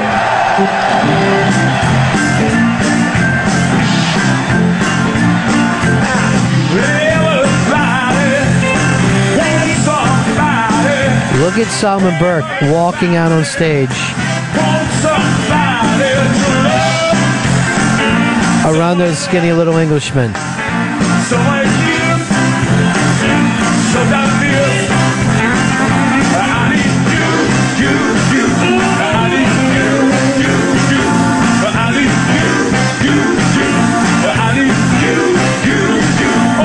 after Solomon Burke died, and Mick came out and did that thing at the Grammys, it was one of the best TV moments ever. It's cool shit. First of all, I could feel the stage. Look at Keith just moving out of the way of Solomon Burke. He's just petrified of him. 600 pounds of joy. I tried to shake his hand on the stage, but the, the stage was going up and down so much I couldn't even get near him. it was so funny. And when he starts to move, you could feel the planks going like this. You know? I was just, just seeing him play in the chair. And he was sitting in the chair. It was fantastic.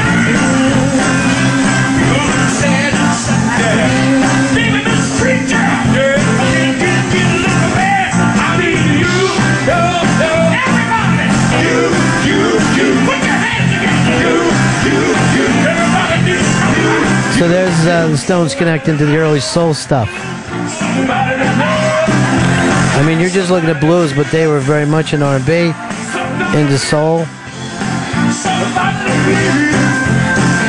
I think Keith, he made a house in Jamaica that he still goes to all the time. You just love quoting this fucking book to us, huh? Well, it's really my Seriously, I mean, only- after a while, you're starting to sound like a guy who collects butterflies. Look at this. You're trying to give Mick this fucking robe. Turn it up some. I understand what was going on, put a bit onto the side, else going on. And he gave me this cloak which was staggeringly heavy. almost Now watch when Mick laughs. This is one of my favorite moments. These are the sort of things you've got to deal with as they come up. You know, I mean, Solomon was actually like eh, giving the Mick the cloak. You know, I mean, the fact that Mick wasn't expecting it and doesn't wear a cloak, at what? it was a fantastic gesture. I didn't I quite understand the gesture at the time. I wasn't ready for it, so I didn't respond very gentleman way. So He couldn't hold it up. it was a piece of homage, you know what I mean? It was one of those stage things, you know what I mean? It was very nice to have, and I'll thank you for that.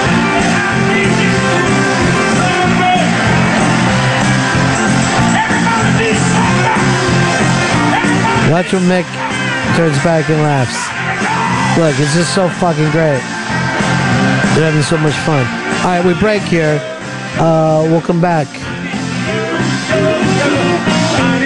The first show.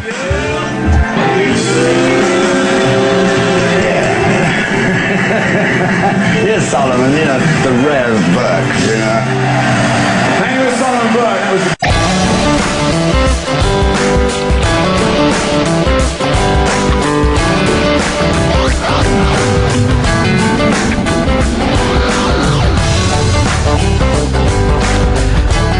Ron and Fez show on a Tuesday, and I believe this is the last show of the week. That's right. Uh, we're doing an unmasked after the show today. Then we got a couple of days of summer off. Um, but you put together some nice best ofs of everyone. Yeah, I got some best ofs for people to listen to. They're going to enjoy them. Anything that I would know? Guaranteed. Oh, shit. Nolan style. We're going to Nolan style this shit today. Um, some people have got complaints against my five. That's what happens when you have a five. It's not for everybody. I even said this was today's 5 Uh, one of them comes from GVAC, a man who weeks ago promised me a five. Weeks have gone by. The gall. I'm noticing GVAC has that Fez Whatley thing of, I'm very opinionated. Whoops, lights on. Let me out. Let me out of here. Now, I'm going to say he's probably a bigger Stones fan than I am. I've never even said that the Stones are my favorite band. He loves the Stones. And yet, where's his five? Ain't here. Mm. Ain't here. Well, this is what I always like to say about Ronnie Bear. He gets it done. That's right. Lays it He down. gets it done. By the way, I saw CeeLo in the hall, and he's wearing red today. I don't know what got into him. He's wearing red. Feeling the red mood, I guess. It's kind of a Phillies red, too. Oh, nice. You call up a stylist or whatever. Like, listen, I need the red outfit for today. He likes uh, black, red, and white, much like the white stripes go in the same color scheme. Oh, yeah, it's great. Now, it is uh, the best thing that you're doing with a logo is black, red, and white, Mhm. uh, newspaper style. Yeah, it looks awesome. And yet, well, Coca Cola uses that. Yep. They've done a little okay for themselves. Is it also Mr. Budweiser? I think, yeah, yeah, red, wine, red, wine, black. Yeah, same thing. Yeah. So if you're starting a new product, start it as red, white, and black. But now they have can for the summer. They've made the uh, red, white, and blue cans. Looks like you're drinking out of a flag. That's nice. you know, I hope you said flag. Was there an L in there? I, I, would hope so. I wouldn't want to drink out of the other thing. Uh, Sandra Bernhard, uh, Unmasked coming up. Make sure you go over to uh, Unmasked Show on the Twitter or the Ron and Fez Show on Gmail. I wanted to do, uh, no, a Google Plus, G, G Plus. Circle Friends. Yeah, I wanted to do a G Plus, the, the world's first G Plus uh, contest today. Be great. I don't know whether we're going to have time. Trailblazers. But no, uh, none other than Mike Kaka, a man who understands the marketplace, Mhm. said this statement: "Facebook is dead." Wow. And I go, "Well, that's a little early." He goes, "Look, I'm the one. I've got my fucking fingers in the pulse. I came up with cupcakes just as it was breaking." In his place, he's hearing people talking about Google Plus every day. Yeah. They don't talk about Facebook. Wow. Facebook's done. Zuckerberg is in trouble. Um, the Winklevi may get the last laugh. Use the titles director and co-producer Steve James and Alex Kotlowitz co-producer. He's being very Harpo Marx today. he will not talk. He's just uh, he gives me a, a written list, and then I go. The Steve James is the director and co-producer, and Alex Kotlowitz is the co-producer. It's called The Interrupters, and if nothing else, um, head on over to theinterrupters.com to check this out. What happens in the south side of Chicago, uh, and you will see it on the news sometimes, absolutely frightening stuff. The violence, uh, murder, crime that takes place there. And these folks, the interrupters, are trying to make it stop. But I will tell you this. It sometimes feels a little like more than we can fucking change. It just feels bigger than life that you can change this. And yet, some people get saved through it. So, uh, The Interrupters, new film. Let's bring in the director and co-producer, Steve James, and the co-producer, Alex Kotlowitz. Hang in there, baby. Sooner or later, I know I'll get it right. don't give up on me. Oh, please don't give up on me. I know it's late, late in the game, but my feelings, my true feelings, haven't changed.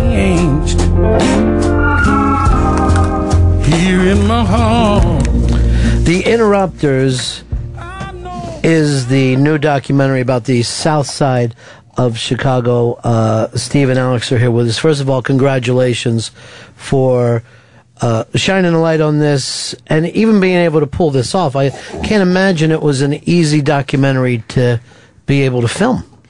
Well, in some in some ways, it was a hard documentary to film because we were we were trying to get access to some very private and very publicly, you know, uh, potentially violent moments. So in that way, it was hard to film. But I have to say that for Alex and me, this film was such a, an incredible experience because we got to hang out with three people we came to admire tremendously Cobe, Amin, and Eddie. And the people whose lives they were impacting, we came to know as well and, and be really impressed with, with them as people. Well, why don't you just um, talk about the interrupters and what they do for folks that haven't seen this? Because uh, I watched this without knowing much about the topic and was uh, let this kind of roll over me. Uh, as it went on, and, and, and even wondered myself, is this a good idea? Is this a bad idea? Is it too big of a problem? So explain what they do now. Well, there's this organization in Chicago called uh, Ceasefire, and what they they they view uh, violence as a, a, a public health matter. And what they've done is they've hired um, Tio Hardiman, who works for them, came up with this wonderful idea a number of years ago to hire men and women formerly of the street um, who have respect and savvy out on the streets, who could go out and and suss out disputes in their neighborhoods and then go and try to intervene before the disputes turned violent to try to in their lingo to sort of interrupt the transmission of violence. Um, and so we spent a year following three of these individuals Amina Matthews Cobe Williams and Eddie Bocanegra uh, as they went about their work sort of you know exploring their own personal transformations. They were formerly you know they're wreaking havoc in their communities and here they are doing this incredible work uh, The interesting thing is, right away, there's somewhat of it that reminds me of the AA program, which has worked for so many years, that you're more likely to listen to a person who's been there than you were to listen to a therapist or somebody who has no ideas. And they're able to speak in the same language. But at the same time, the analogy came up with this is the same way that you would attack disease. And I thought that that was kind of an interesting metaphor. Yeah, I think it's one of the things that's really interesting about the philosophy that underpins the, the organization, which is to try and take the good and bad out of the equation in terms of judging people in these situations and really look at it as this is a situation much like an infectious disease where violence can be passed along might, like disease can from generation to generation. It can infect a community in a sense.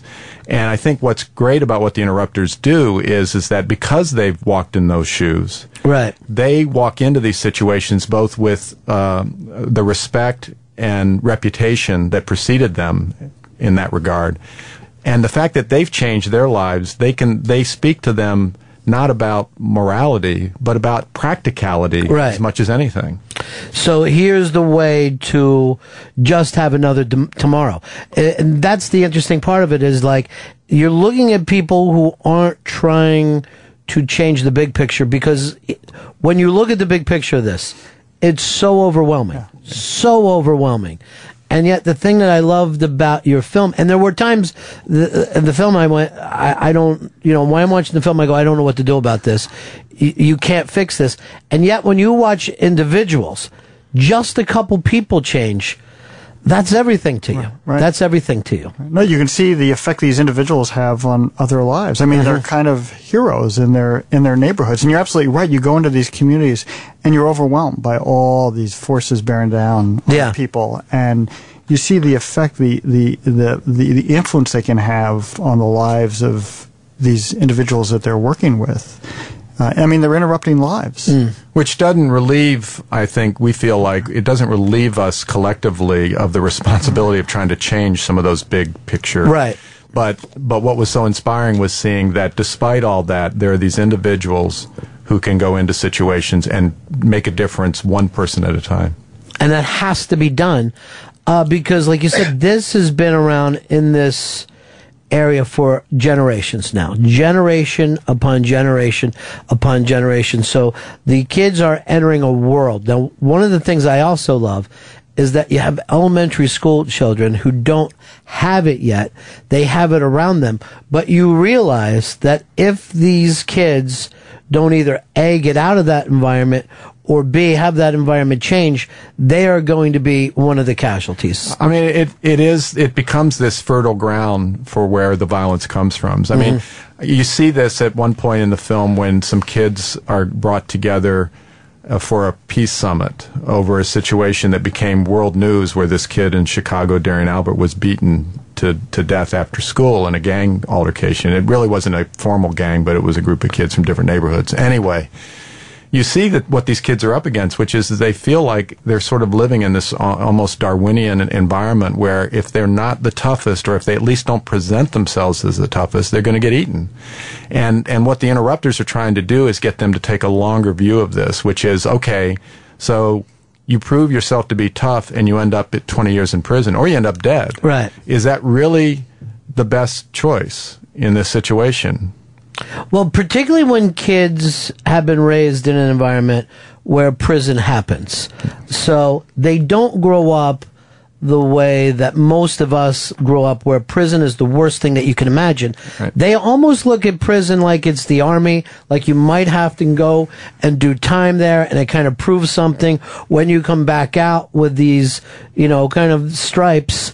Uh, it also gives you a new place of respect. So prison does not have the same effect, effect on these young people um, that it should. The, the whole reason that we have prisons is lost on them. It is. I mean, on, on one hand, you're right that it can be a badge of honor, but it was Mhm. also clear to us, you know, spending time with the three interrupters that we did, two of them served fairly long stints in prison, and it was a time for them when they really reflected on their own lives, when they were able to sort of pull it together, and I think, uh, uh, you know, really sort of figure out who they really were. I mean, Eddie Bocanegra, who, you know, committed murder when he was 18. I mean, the ultimate human Yeah. act and spends 14 years in prison. And during that time, he went in an angry young man. I mean, he talks about that. But he came out of it, you know, really changed. I mean, I wouldn't say by the prison experience, but he had this moment when he really could reflect on what he had done and sort of what lie ahead for him.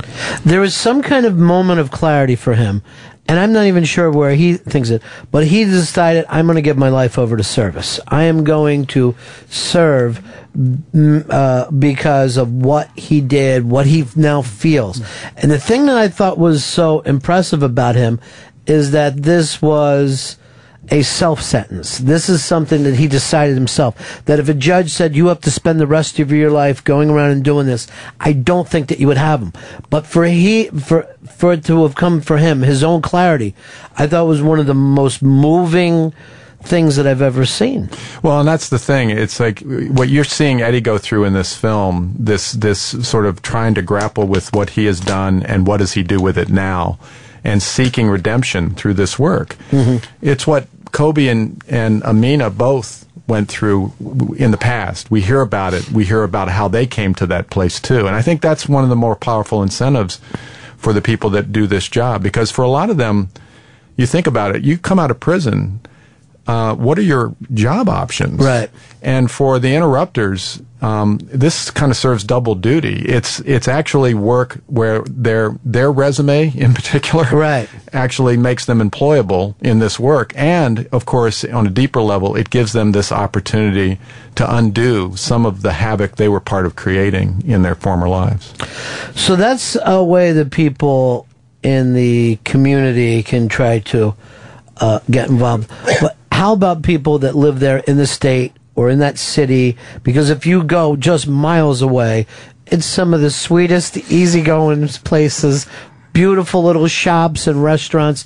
So it, it really isn't so much about place. They're so close to being there. And you always think to yourself, hey, you guys could get out of that neighborhood it never occurs to people. So what could people do from the outside to help, do you think? How can just regular citizens who go, man, I don't want to turn on the TV and, and hear about some kid getting killed accidentally in a drive-by?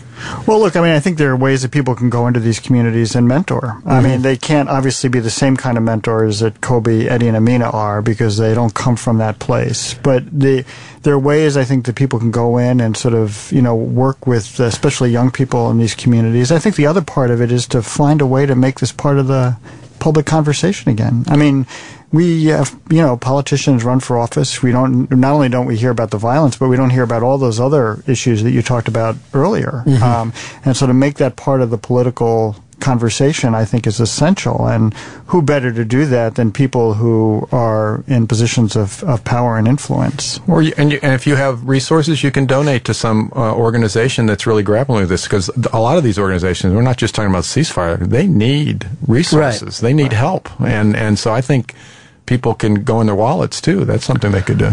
uh, Barack Obama gets elected president. He's from that area. You would think that this would have somehow raised the water and all the boats would come up. But do they? Do the kids of that area seem to think that there's a bigger country that are a part of, or they just see neighborhood? Oh, I I think I think there's there was a tremendous amount of pride in the election of Barack Obama, and you know, obviously not just in Chicago, but all across the country in in the African American community, no question.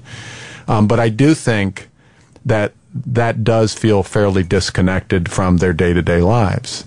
You know, they, they they you know they may think that you know, it's possible to, now to be African American kid and become president, but they don't necessarily think it's possible to be who they are and where they are and Right. get there.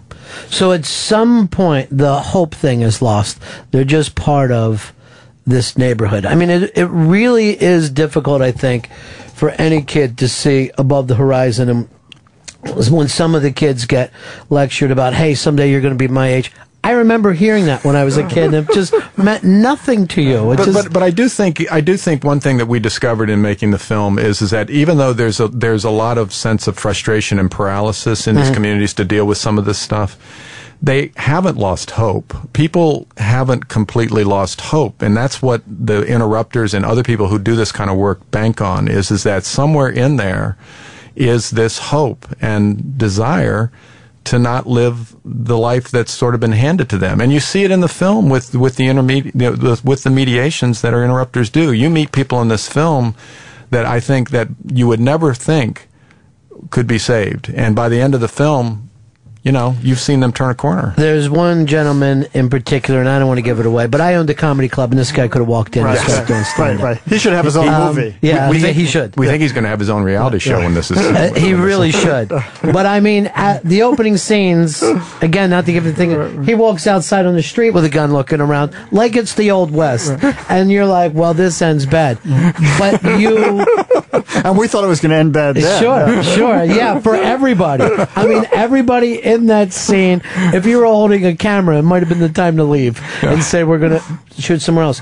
But somewhere inside them, just when he found out that somebody was going to buy him lunch, I thought was one of the most amazing things ever because people don't buy him lunch. People don't want to sit down and talk to him. Right, you're absolutely right. And I don't think you're giving anything away by saying, Yeah. here's a guy who was on the ledge. I mean, he was Yeah. about to go kill some folks. I mean, Yeah. and Cobe goes there to try to get him off that ledge. And you can see Cobe is completely at a loss. I mean, there's a point when Cobe's got his head down, he's looking at the ground, he doesn't know what to do. And Flamo, the Yeah. man we're talking about, at one point says, Man, what are you gonna do for me? What are you gonna do for me? You're gonna, you're gonna take me out to lunch? You're gonna take me out, you're gonna take me out to lunch now? Yeah. And it's clear he's just asking for somebody just to pay attention to him, to spend some time with him. just to hear him, just to be a part of that, and the the thought of going to lunch was just uh, that bit of attention that was a life changer. That that he did matter at that second. And as much as I love that scene, we all love that scene. Um, in some ways, I don't want to give too much away, but the next time we meet Flamo is particularly poignant because at that point, you see what came out of that lunch in essence, Mhm. which is the wheels start to turn for this guy. Right. And slowly start to turn. And that's why it reminded me of in a 12 step program because part of it, part of a, of a 12 step program is people fall backwards. And they might fall backwards 12 times 10 times but they have a place to go and be heard. They have a place to go where someone says you are welcome here. When if you look at who's telling these kids you matter now it is gangs. And it's it it's probably not a bad survival instinct if you're a kid and you weigh 95 pounds to join a gang and have some people watch out for you so you can get to school safe and back safe. And you know you have people to interact with. So the gangs do the smart social thing right off the bat. But you know, the other thing that we discovered in making this film, and and is that even though everything you said is true, a lot of times what these disputes are about are not gang issues at all. They're personal issues, and they can appear quite petty. They can be over five dollars, or somebody bumped into you. It can be anything. But I think one of the things you get, I think, from watching this film, is that when it's something that seems petty, it's the end of something much more complicated and long running that's Mhm. going on. It may be a feud in some cases, but more profoundly, I think it's it's people's lives where they feel pushed to the edge in so many ways that when something as petty as someone bumping into you can provoke you to violence. Well, what I think happens with that is if I bumped into you, we would both say excuse and go on. We're not thinking in that moment. We this is learned behavior that we had our whole life that you could be bumped into by me without thinking of, hey, does this mean something worse? When you at, at a very early age, I think that if you're taught the world isn't safe, it's very tough to shake that. It takes a lot of work to get beyond the initial stuff that happens at an early age. And these are also communities where it's not easy to get respect. You know, you you'll live in with you know you look around you as you said earlier. You know, you look around and there's no sense of future, no sense of getting out of here, and so you're looking for respect, maybe in all the wrong places. And so somebody bumps into you, and man, you've disrespected me. What's this about? And as you say, it's learned behavior. One of the first things. But but it's also it's also as Ameena says at one point, I think quite poetically in the film, she sort of takes you through uh, what leads up to that moment for a fictitious you know kid, an iconic situation, which is like you go, you get up in the morning, you're wearing your your nephew's clothes. There's nothing for breakfast. Uh, someone's abused you know your mother. You you get to school. So if you're living in a world where all of this stuff is going on and you're you're you, that's the burden you you bring to school with you, then that also complicates and it can lead, as she says, to this 30 seconds of rage where you do something that could possibly end your life or alter your life for the for the rest of your life. Well, you said that she says that poetically, but she says a lot of things poetically. Yes, she is like a living, walking poem, and it's hard to believe it's all improvised. She's extraordinary. Well, the writing on it was tough, but we you know we She's such an extraordinary person and uh, carries herself into some very dangerous places without fear. Absolutely. With a- at least no shown fear. Frustration sometimes, but not fear. Uh, but didn't you think that so many of the kids just seem fatigued? I mean, so many of the young kids that I noticed in this film, it looks like it's all been too much for them to carry. Like they need somebody to pull some of this weight off them. You're not running into kids that it seemed to me that are just all pumped up and filled with summer excitement, and some of that spills into bad stuff. These kids seem weighed down, and it had a. Uh, Oh, a Beirut feeling for me uh, occasionally. And those are the same problems over there. I don't think it's that much difference that whatever is the beefs happened generations ago and how you're supposed to handle it now happened generations ago. There's a lot to break here. Yeah, I think that's a really keen observation. I think you're right that you look at those kids, uh, and they look they look tired. They look weary. Yeah. They look they look like they've just been carrying too much around with them. Yeah, they certainly didn't have the look of kids that were going to start rapping or, you know what I mean? The hip hop kids that you find have put something else in. They seem beat down like they've been in prison for a long time. And these are the kids that are out. Well, um, you know, and the other thing is, I think we're in these communities today. You know, having shot this film, and this was the same kinds of communities that I was in. You know, back in '87 when we started Hoop Dreams, right?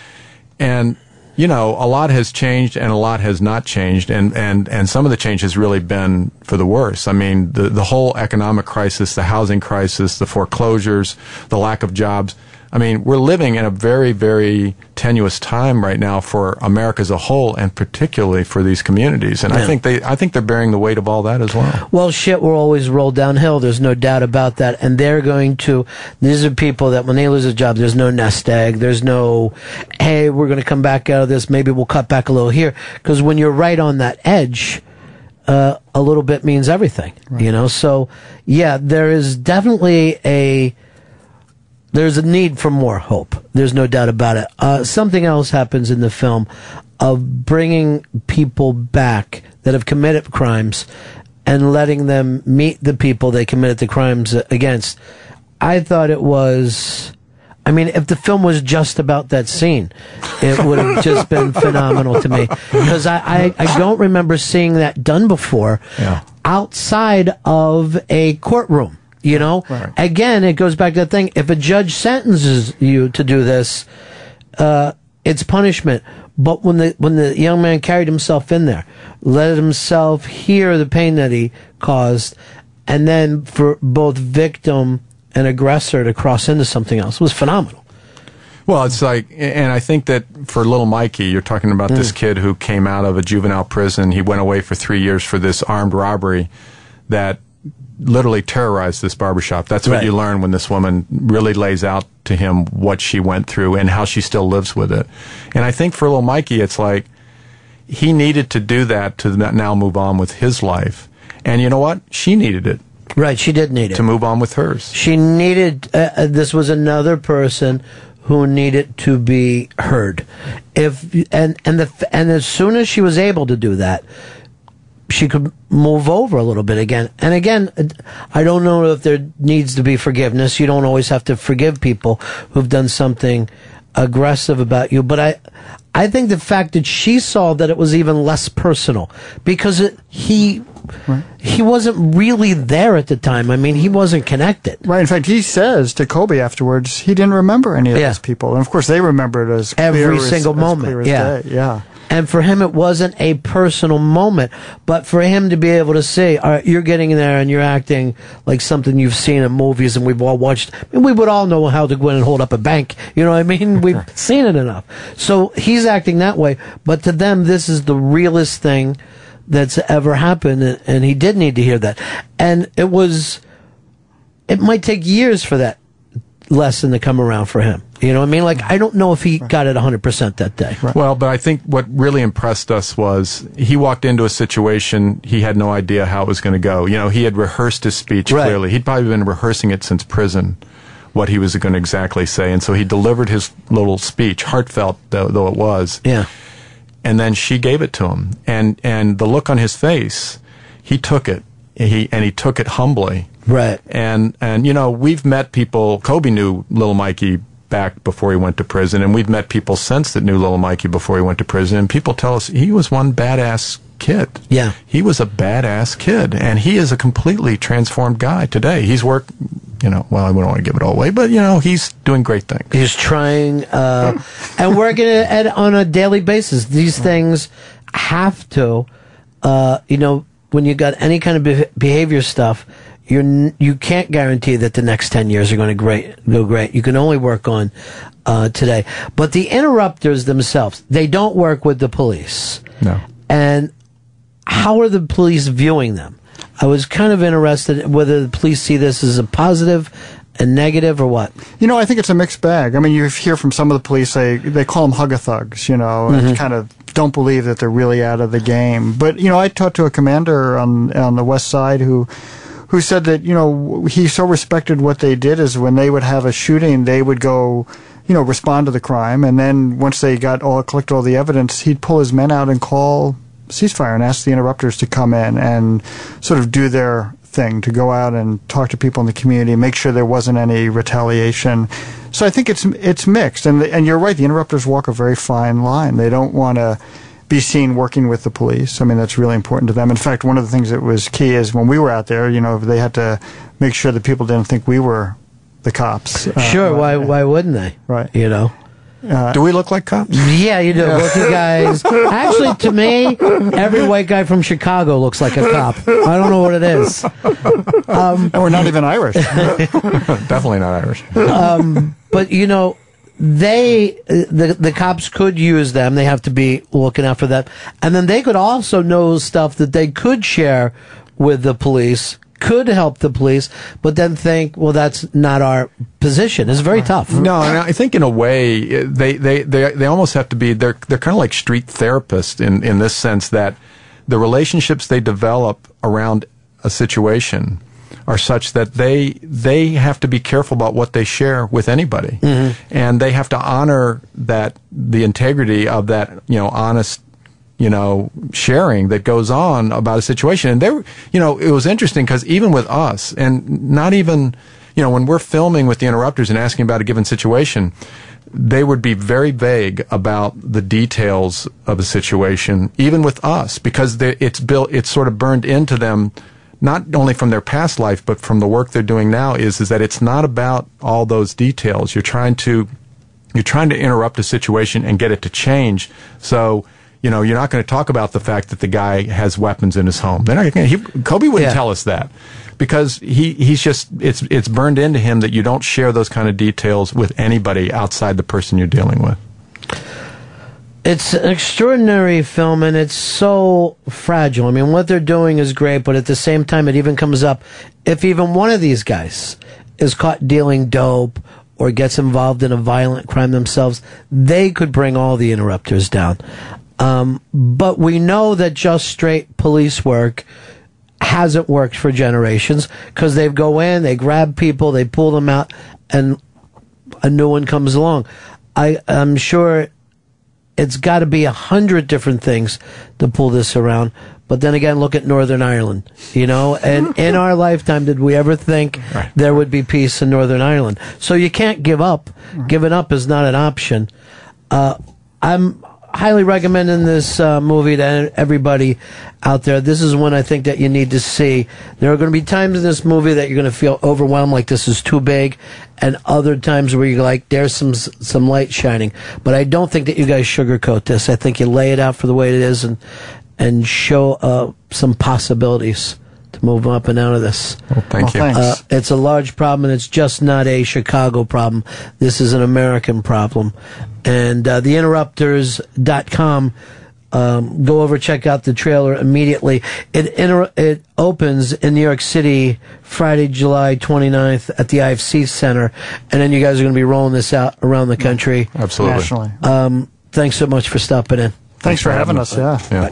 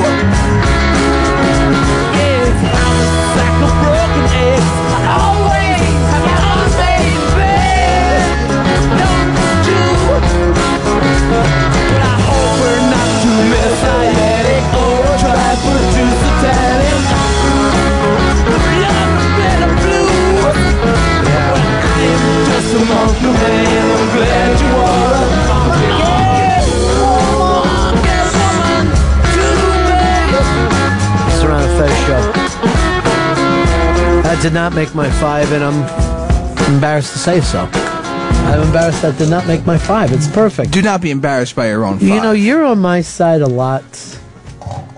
Like you're an interrupter for me, where you try to tell me how I know Fez is going to be in this today because he realizes he's going to go with a whole show and not make it, and he's over adjusting his mic.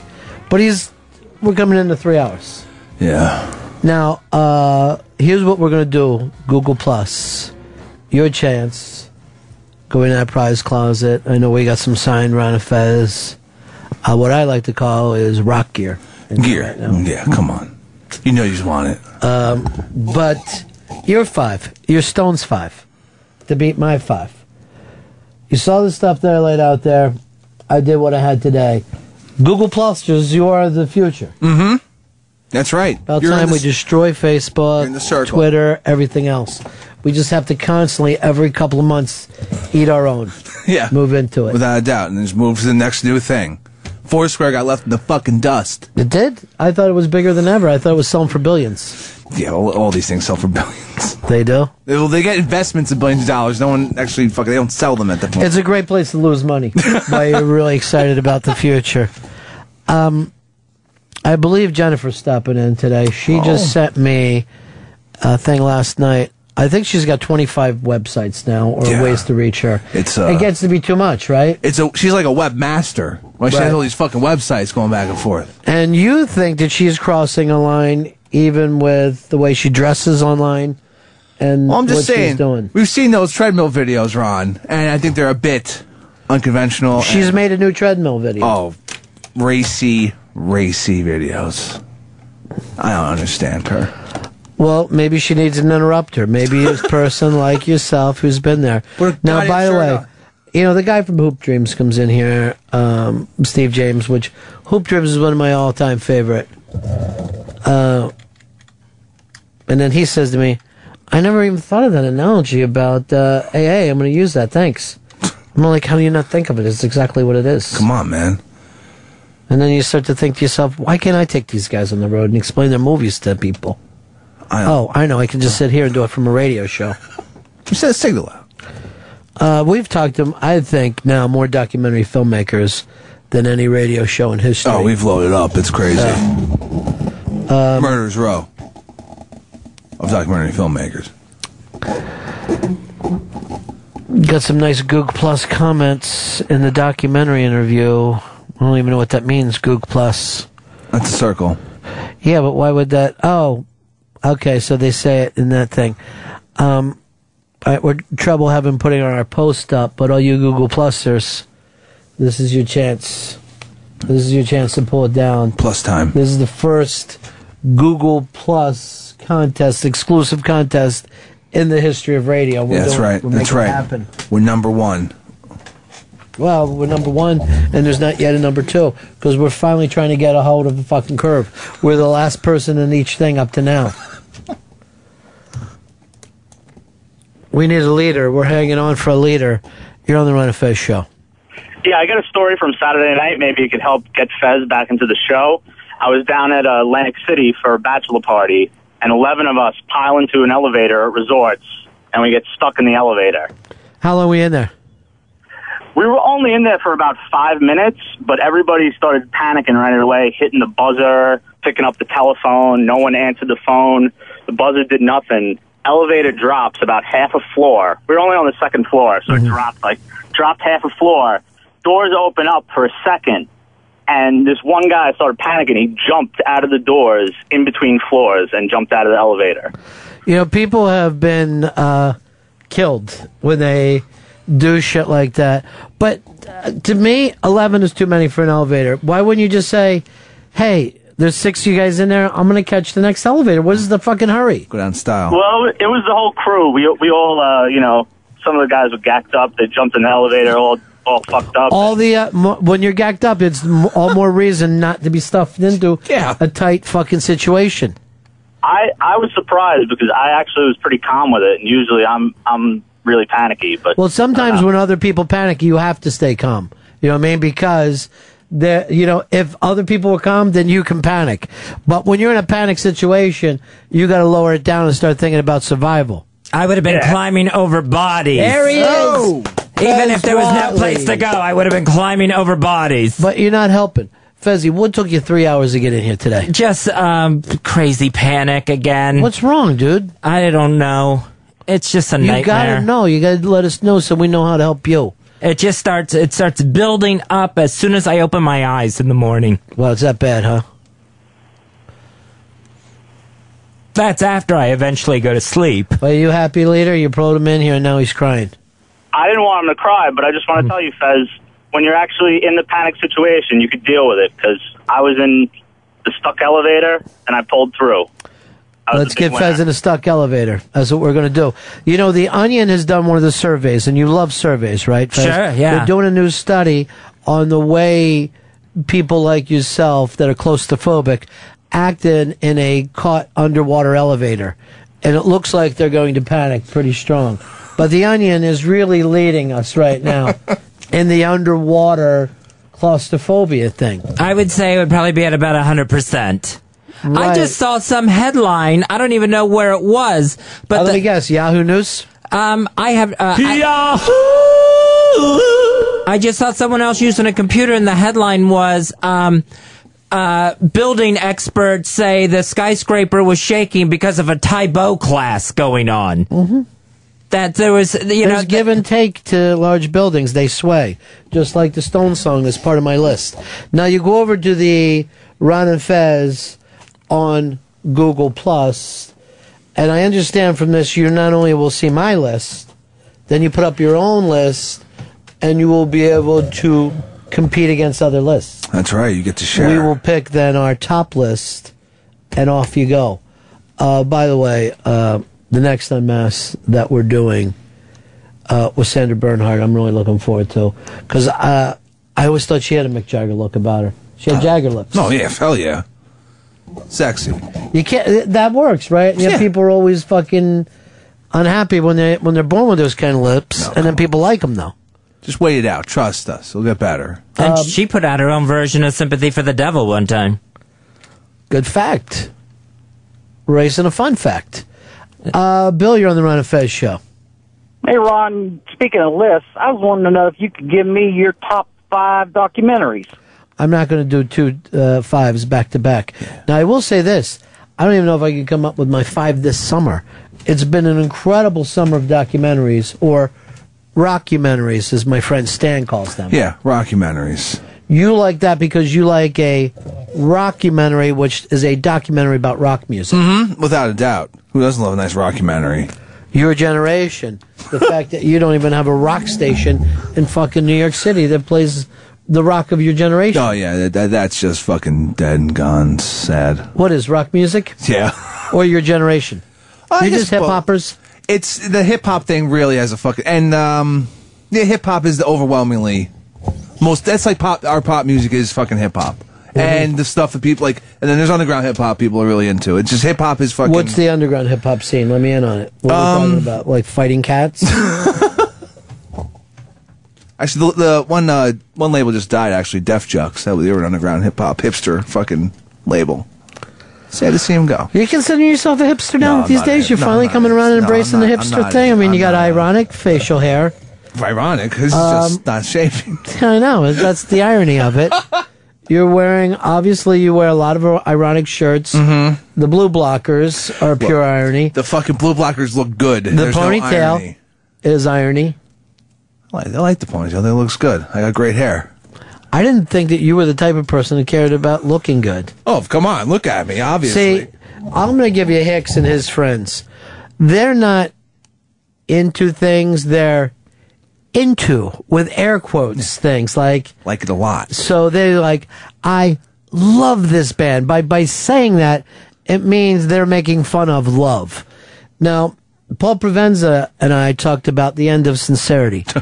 that you can't sit here in this generation.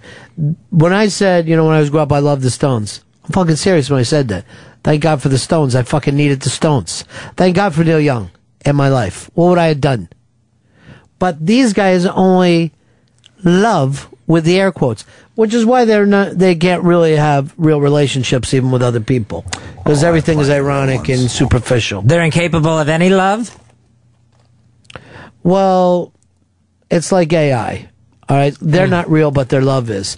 But they, uh, to be uh, capable of love, you have to choose to love, to sincerely love something. Of course, they're human beings. It's not that they're incapable. They choose not to make themselves so vulnerable as to love something. Because then later somebody will go, uh, here's your favorite band, and show them wearing all white suits or something, and make the person feel bad about themselves. Hey, Todd, you're on Fez. Yeah, Ronnie, uh, it's only a million bucks, and and I know you said you didn't want to do another list today, but I think this one might be well worth it. Uh, I'd love to know your top five, five top five Fez moments of all time.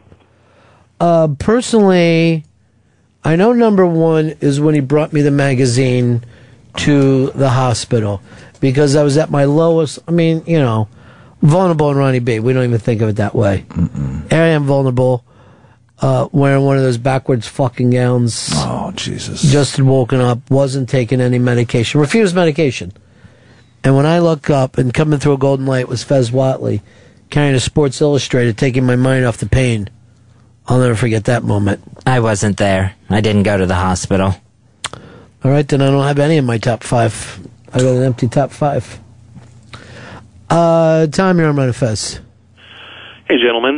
You know, I was thinking uh, in relation to the documentaries of the summer, perhaps like Project Nim, we could have Project Fez, where different families adopt him and he goes to live with people and he learns how to interact and be a human and talk. I don't want this to be the part of the show that becomes the advice show.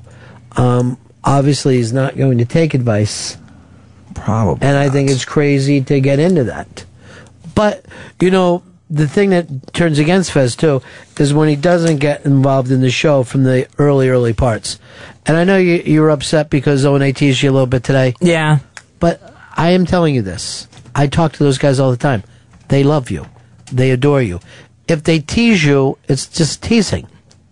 It's not real. Right. I try to tell myself that. It feels it, though. What did they say that hurt you so bad? Because I, you know, I was on my way here.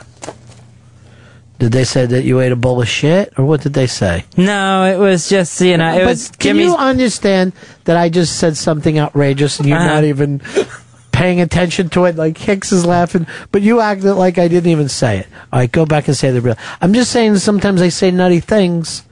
That's all. I'm just pointing it out to you. So go ahead. Right. uh, Well, the blueberry bit got played again for no reason, and Can I ask you a question? Then that bothers you, right? yeah.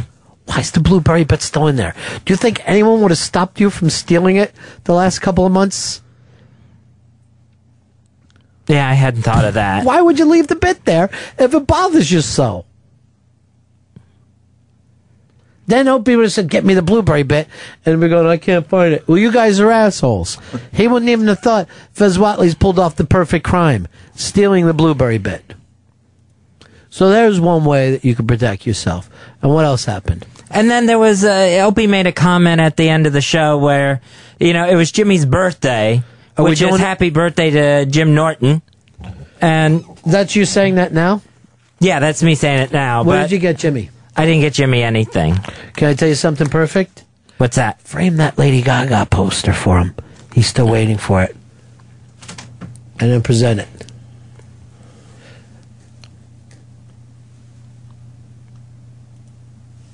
And then Opie was just like, you know, I hope Fez doesn't mind someone else getting attention today. Why? Uh, I have no idea why that got said. I'm gonna because I I really, you know, what get nervous about the attention, especially when the attention is on the blueberry bit one more time. Why would you let anyone know that the blueberry bit bothers you? You could have acted like, yeah, that bit's great. Then came back and stole it. And then you could be like, where's my blueberry bit? I love that bit. Damn He's like, I don't know, Fez. We're looking for it.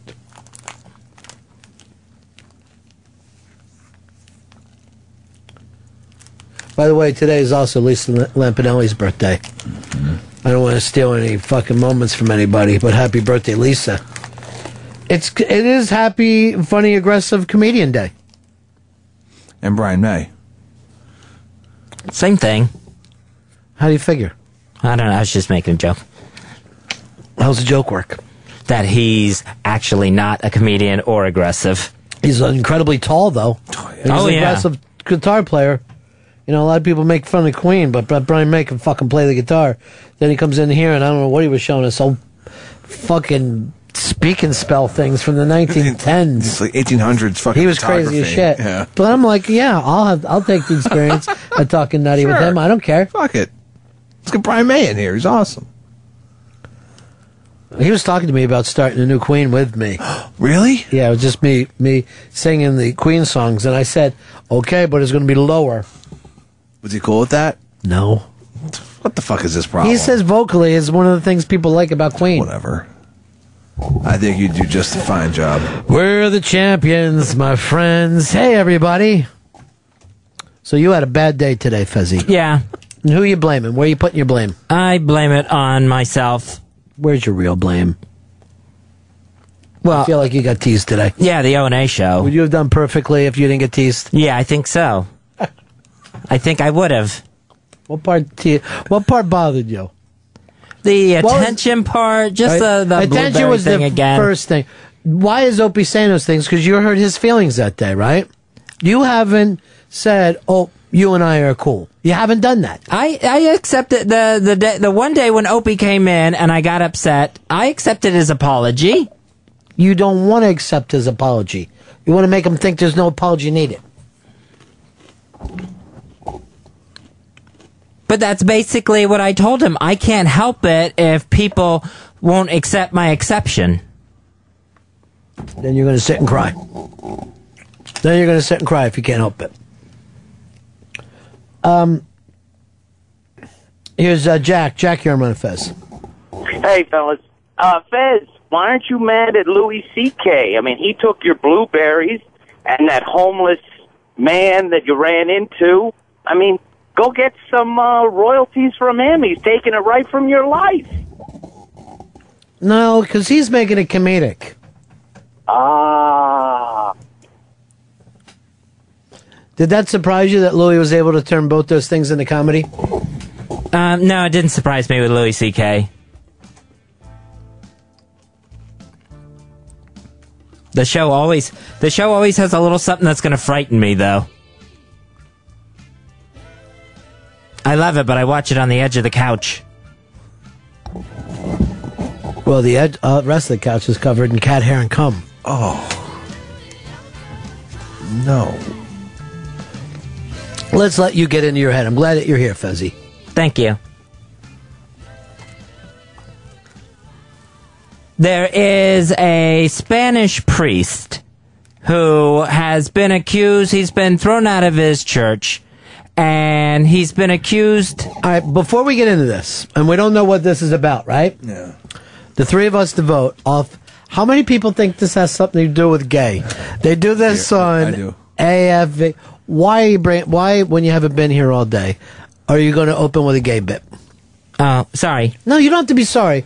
I'm just asking you for the guy who doesn't want to be teased, right? Right. You're going to come in with some kind of pro-gay rant, right?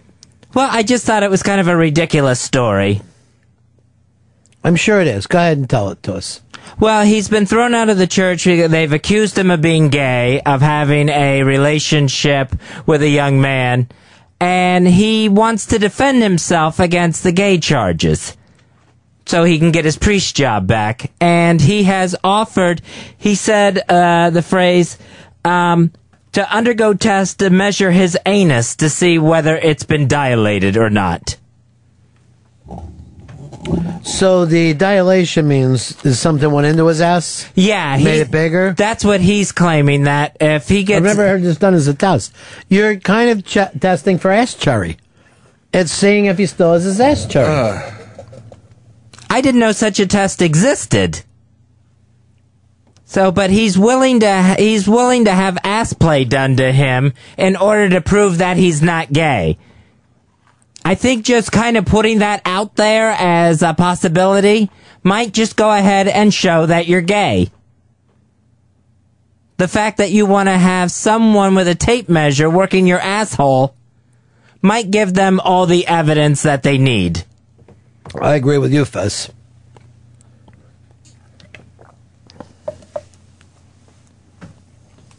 I mean, he uh, the, the next thing he could offer is to um, blow someone just to show that he doesn't get erect. Well, you think that you would get erect while you blew someone? If he was attracted, yeah. I don't know if most men, when they're going down on a woman, get erect at the time. That would not prove that that person wasn't heterosexual. That you have to withstand your hard on while you're going down on a woman to prove that you're heterosexual. I think a lot of guys would fail that test. Um, man, a lot of lists coming in on Google Plus. Fuck you, Facebook. You're as good as dead. Yeah, go to hell. Let's look over some of these. Oh, the Painted Black, Gimme Shelter, Midnight Rambler, Can't Hear Me Knocking, Satisfaction. Hmm. Unicorn figurine. Here's her. She seems to be the new talk out there, and I know that because GVAC is already going over, trying to what I consider breaking the run of Fez Cherry.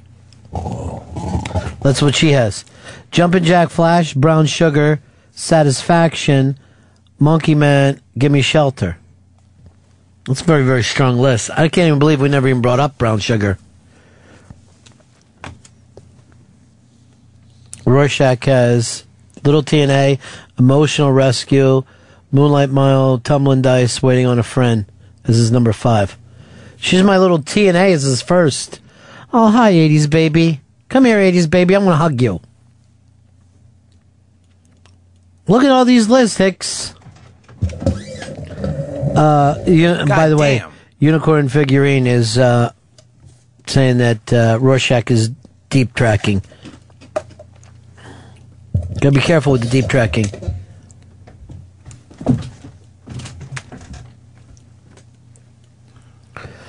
Well, this is a strong fucking list. I'm still waiting for the judgmental GVAX. Jesus. What's the holdup? Uh, Oscar, you're on Fez.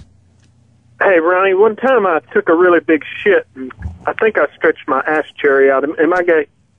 It seems like you are for, I think, purposely uh, holding it. Uh, Howard, you're on Fez. Yeah, I just want to know, does Fez realize that he's making you look like a rube? I am a fucking rube, dude, when it comes to Fez Whatley. Because, I mean, he's, he's getting paid for four hours of work. He does one, you carry the load. And he said, man, I mean, he's got the greatest job in the world. And, I mean, you're doing all the work. He's a genius. He is a genius. He is, but here's the weird thing. Even on a day today when he's taking off, people say, well, you cockblock Fez. I'm like, please come in. I, honest to God, I don't think I talked to him any crazier than I talked to Stan. What up? I bust Stan's balls, but somehow he rolls and says crazy little things and gets his way out of it.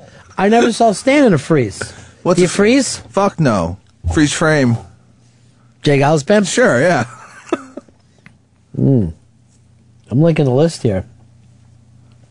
Listen to uh Man, now I feel worse and worse about not having jumped Jack Flash on my list. Listen, don't you feel bad? That's your own personal five.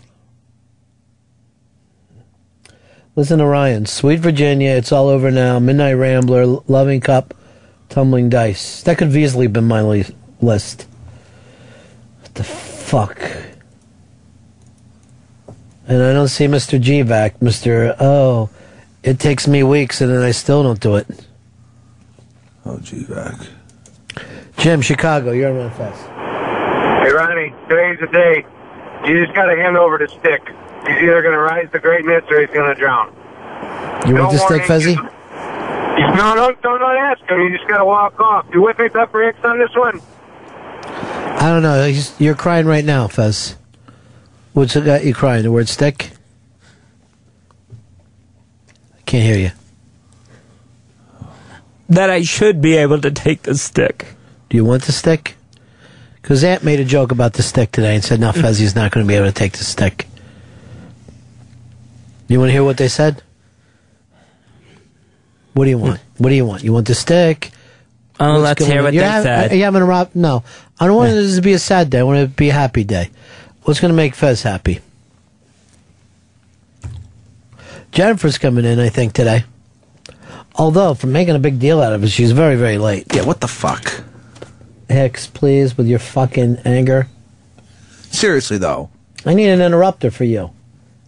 Just be on time. How hard is that to ask for? You want to see that interrupter movie now? Yeah, I want to take a look at that. By the way, I want to see this Flamo guy. This was yeah, he was fucking funny as shit, dude. I'm not even kidding. They knock at his door. He fucking opens up the door and he's looking around with a goddamn. Holy shit. Like, um, hey, what's up? It was the funniest shit. Then he said something about being, and he threw his cell phone in the snow. He looked like Snoop Dogg. That's great. That's shit. Fez, you're crying today, and I'm not even used to that. This is worse than you've been in a while. Yeah, just very shaky. I brought in an interrupter for you. It's our old friend Nico. Nico's going to come in here, and he tried to work on you for years, and it didn't work, right? Yeah. What would you like to talk about? Just not talk today? Just watch today? Uh, wow, wow, wow.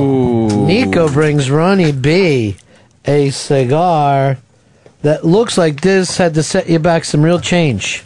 It's Dominican Republic. DR, baby. DR. And look at you, you're dressed kind of like a Dean Martin type of thing. Oh, yeah.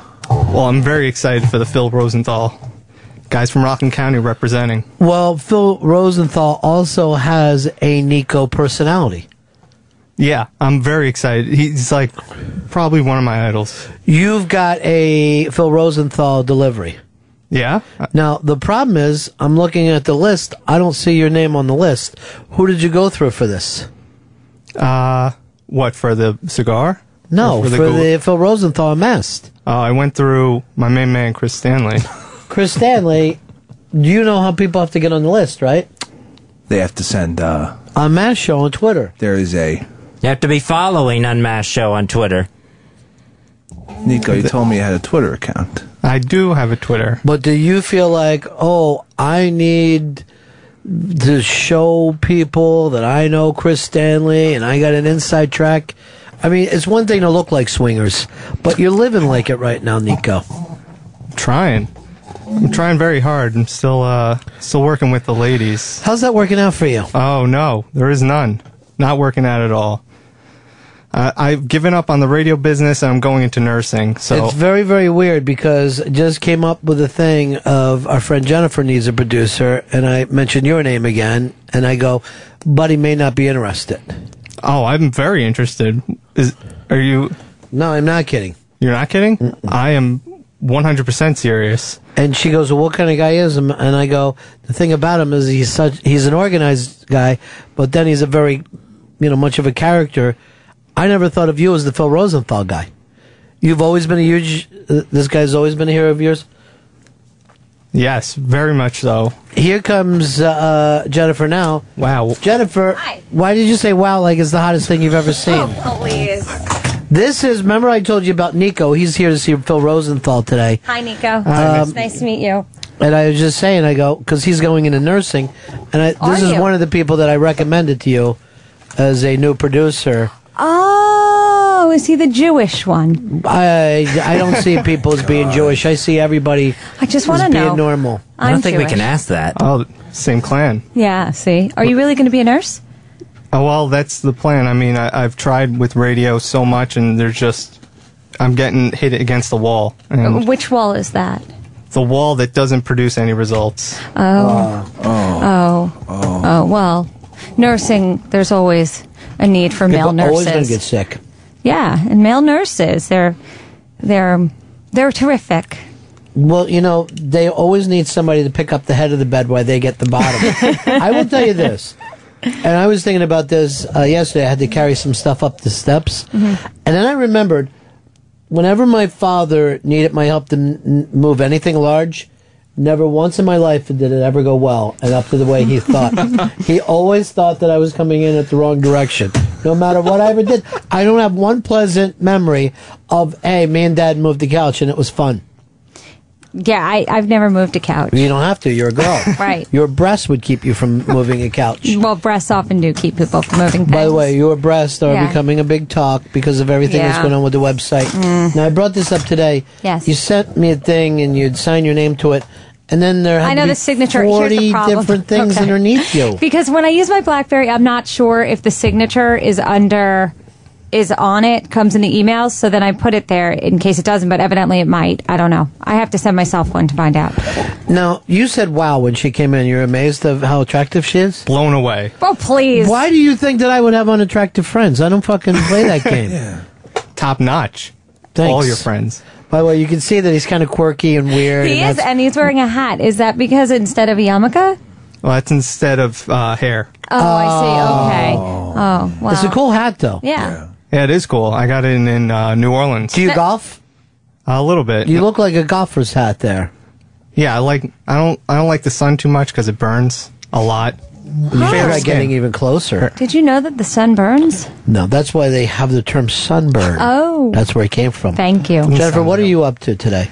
Well, so many things. I have to prep my show. I came here. I worked out. It's the usual day. Yeah. Mm-hmm. What is your show going to be about today? Man hating or Definitely. No, I like men.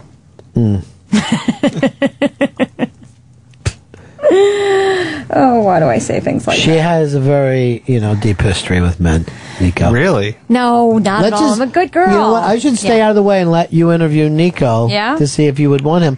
But that's if they even let you replace your. Yeah, here's the thing. So my my former board op slash producer is gone, and then to replace him requires an authorization from six to twelve people that takes approximately six to twelve months.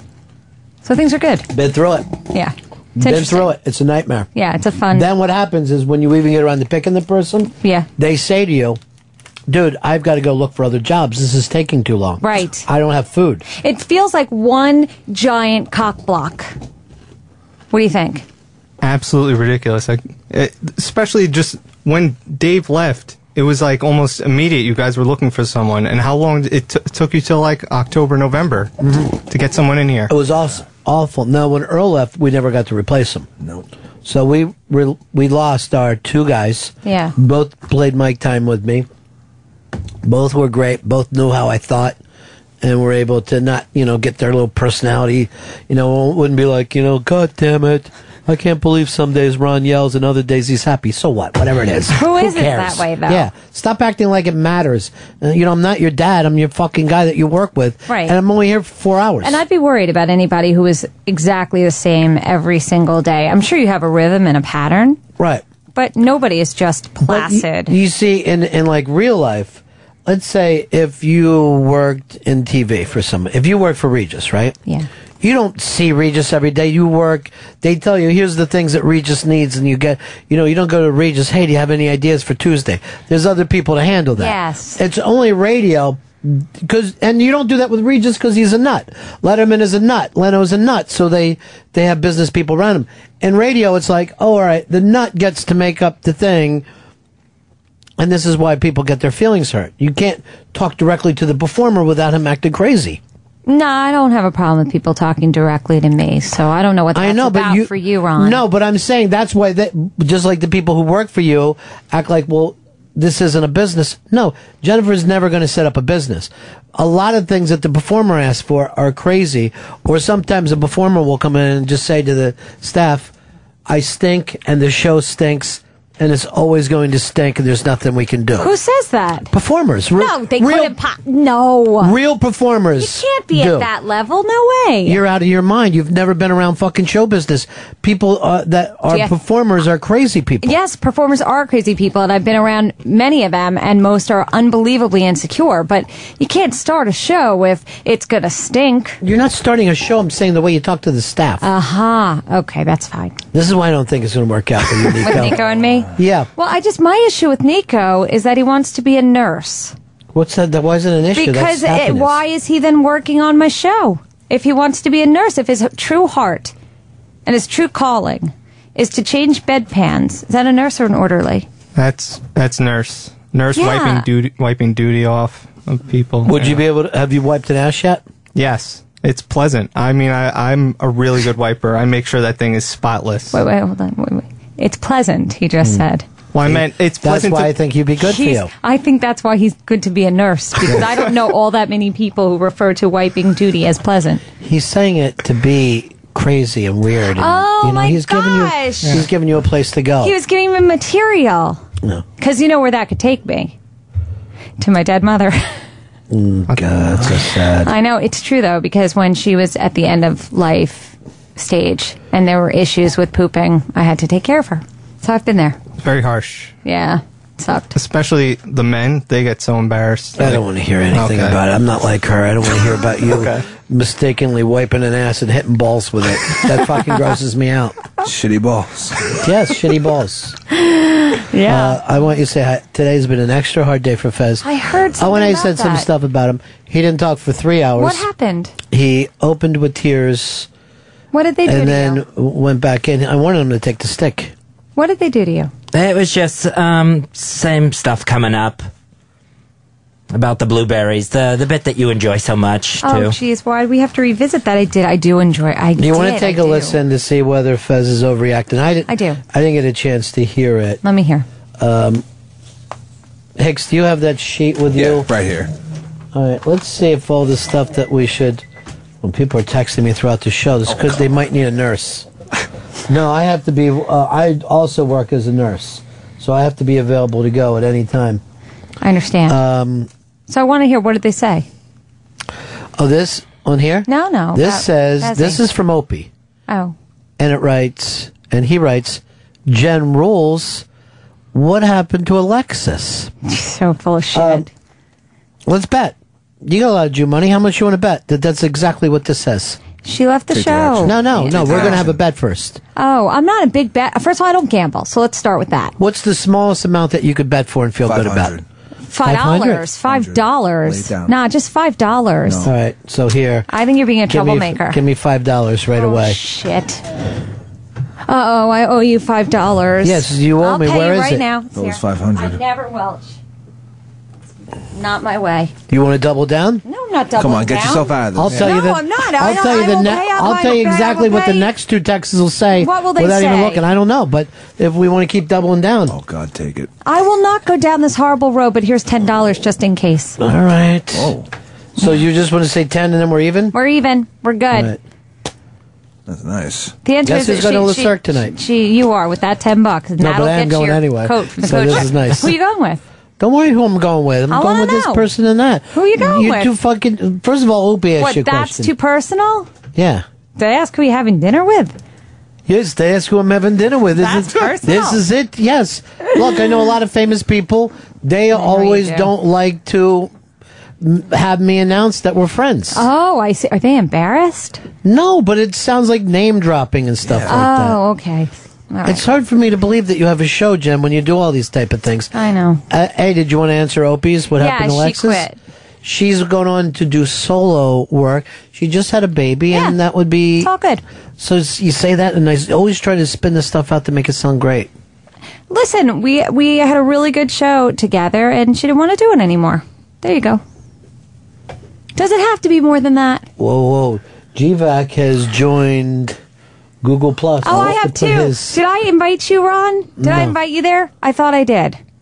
Mm-mm. Really? I don't. F- I don't actually. Do I don't it myself. understand it. I don't I know it is very it. uh, hard to understand. I don't get it. But I didn't understand Twitter at first either. I love the Twitter. Mm. Twitter's dead. It's I yesterday's tweet. news. It is not. It's done. Yeah. It's done. Really? It's all about Yeah. Google Uh-huh. Five. Google Plus. What? Circle Worth of friends. that. Friend circle. That's it? It's only about the circles, and Yeah. nobody knows who circles who's and who's and what and where. Exactly. Why? Why so Jewish today? You're not always Yeah. this Jewish. Here what? And who?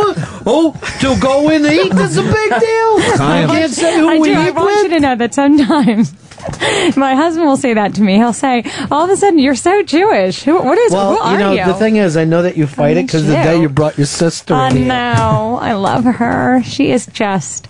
My sister is so nice. So we're going to probably go to the Canyon Ranch one of these days. And I was saying I wasn't sure that I could go because I'll have to take a day off work. And my sister said, if you don't go, I don't go either because we're a team. I was like, okay, thank you. And then did you say to her, "Did you see me on say that?" All right, so you too. You know. You know, I love that very, very much. And I wouldn't do it in front of your sister. Why not? I didn't want to make a funny face in front of her. She wouldn't have minded. She's Um, used to living next door to me. Yeah. I- Oh, I'm you, all you live next door to your sister? Yes. What are you fucking? Everybody loves Raymond neighborhood. Yes. Yes. All right, let's see what Don't uh, be so judgmental. We're just close. Beast of Burden is GVX number five. I find this hard to believe. Is this only Stone songs? Yes. Happy is number four. Mm. That almost made mine, but I didn't want to come off as too fucking cool. Uh, Listen, Torn and Ron- Frayed Ron, three. Ron, Yeah. I've asked you over and over again if we could please have a James Taylor Day. And yet, it just doesn't seem to happen. And I don't know what I have to do to make that happen. If you make out with Nico, I'll do James I Taylor. can't. My husband will be upset. Miles But- smiles. I'm not allowed Fine. to make out. No, I never get to read GVAX. Right now, whether you know it or not, Yeah. there's a very there's a listener who could be very helpful to your career. Yeah. Screaming like, "What the fuck? This was supposed to be uh, my Go time." read. Where was I? You oh, number two, are my Stray Cat one. Blues, You and one Monkey Man. I don't know why he was so horrified by mine. First of all, I, I think mine is better, but second of all, Beast of Burden I find almost fucking embarrassing. I don't know what he's doing down there. Thank you. This is fucking batshit time. Um, so Mhm. Another more from text. Opie. Oh boy. Let's see. Oh no. The show hasn't missed a beat. I was just wondering. So there's oh, a nice Oh, Thank you. compliment. Opie listens. we all listen to you. Oh geez. Opie and I sit down and discuss your. Yeah, that's right. I still want to know what happened with Fez today, though. I want to know why he's so upset. And if it's relating to the blueberry thing, I, I It do. is relating to the blueberry. I do have to tell you that blueberries for me are forever changed. They don't. They don't mean what they used to mean. I haven't looked at one since. really? I'm sorry. I've eaten many, but I do always think of you. Uh, just go to number four, and just this is the thing that destroyed. Ope said something today. Jimmy's birthday. It's my birthday. Anything. Frosting. Yeah, something about ice cream cake. Ice cream cake. Fattening food. I sure hope. Gifts. I sure hope uh, Fezzi could handle the fact that someone else is getting attention today. Are you out of your fucking mind? Have you just about lost your fucking mind? Whoa! See, that was just insulting to Fezzi. Wow. That was a shot. Oh boy, how's he supposed to take the stick when when people like that are throwing rocks like that? Sorry. Um, here's what Opie. By the way, you heard two more texts went off. Mhm. Uh, who was the crazy Jewish comedian you had on July 6th? Marion Grodin. and said, and that's the one that you wanted to do my show. and I, I thought you'd like her. yeah, and he said you two worked well together. Thank you. Um, do you think that would be? See, Opie is like me in the in the way that he likes the idea of putting together a new show. Yeah. it's like fun. You are in the midst of putting together a new show, but you act like it's not fun. Well, uh, there's not a lot. I don't have a tremendous amount of support in getting it done. And, you don't need and fun. support in this business. Really? You need just the opposite support. I need the opposite support. So, so no support. What support would you want from these fuckers? And by Well, I'd like fuckers, I mean anyone wearing a tie to work. Seriously. I, I- I'd like more ideas. I actually really liked Marion No. Grodin. I thought she was terrific. I, I- my What only idea would you like to yeah. get from a fucking suit? I'm not sure. Just a kind word or two. No. Right? Never look for it. Never going to happen. Never want it.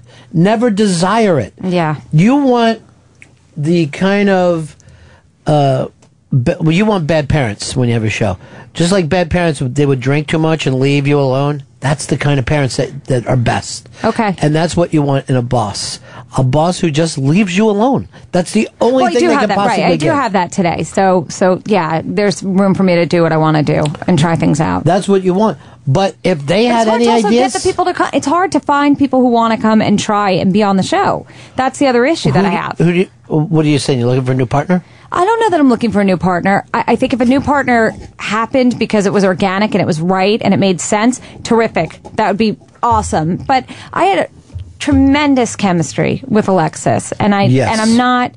I don't think that's easy to duplicate. So whatever it is has to be something else. It's I'm not looking for someone who's snarky the way she was, because that's. It has to be a different yin and yang. Hmm. So you're in no hurry to find a new partner. No, I'm in a hurry to keep the the show moving and have different voices in the room and interesting guests. Let me tell you this. And fun. I never saw Opie text me this th- many times. By the way, you want to bet on the Opie text? No, because I didn't hear lying? the sound just now. Uh, do you want to bet that he said the nice things about uh, Grodin's daughter, though? No, I believe you. Shit, I wanted to make more money from I you. gave you ten bucks. Don't bet. Gave you ten dollars. Where's that coming from, Nico? You know what? I'm protecting Guess my what? friend. Say Thanks, goodbye to Nico. the Phil Rosenthal unmasked. Oh, I had no. you in. Beat it. Now you're out. And this Oh, is his what the fucking fart. hero. What did you just say? What the fart? Watch that language All in here. I don't Sorry, need that. Fucking Excel. That's some scary language. He does. He'll come out of quick. At least he didn't call it a butt burp. That's disgusting. I know. Uh, what's the story? Charles Grodin is the the father of this comedian, right? Yes. And she's hysterical and worked well with you. Yes. Why haven't you invited her back yet? I will have her come back. I was I was concerned that I didn't want. I, I was concerned she was a little maybe too strong, Okay. and I you. and I don't know how to right, and I don't know how to balance that or how to ask for what I need Mm. in that way. I have a hard time being unfriendly. Ever. that makes it. That makes you uh easy to rape.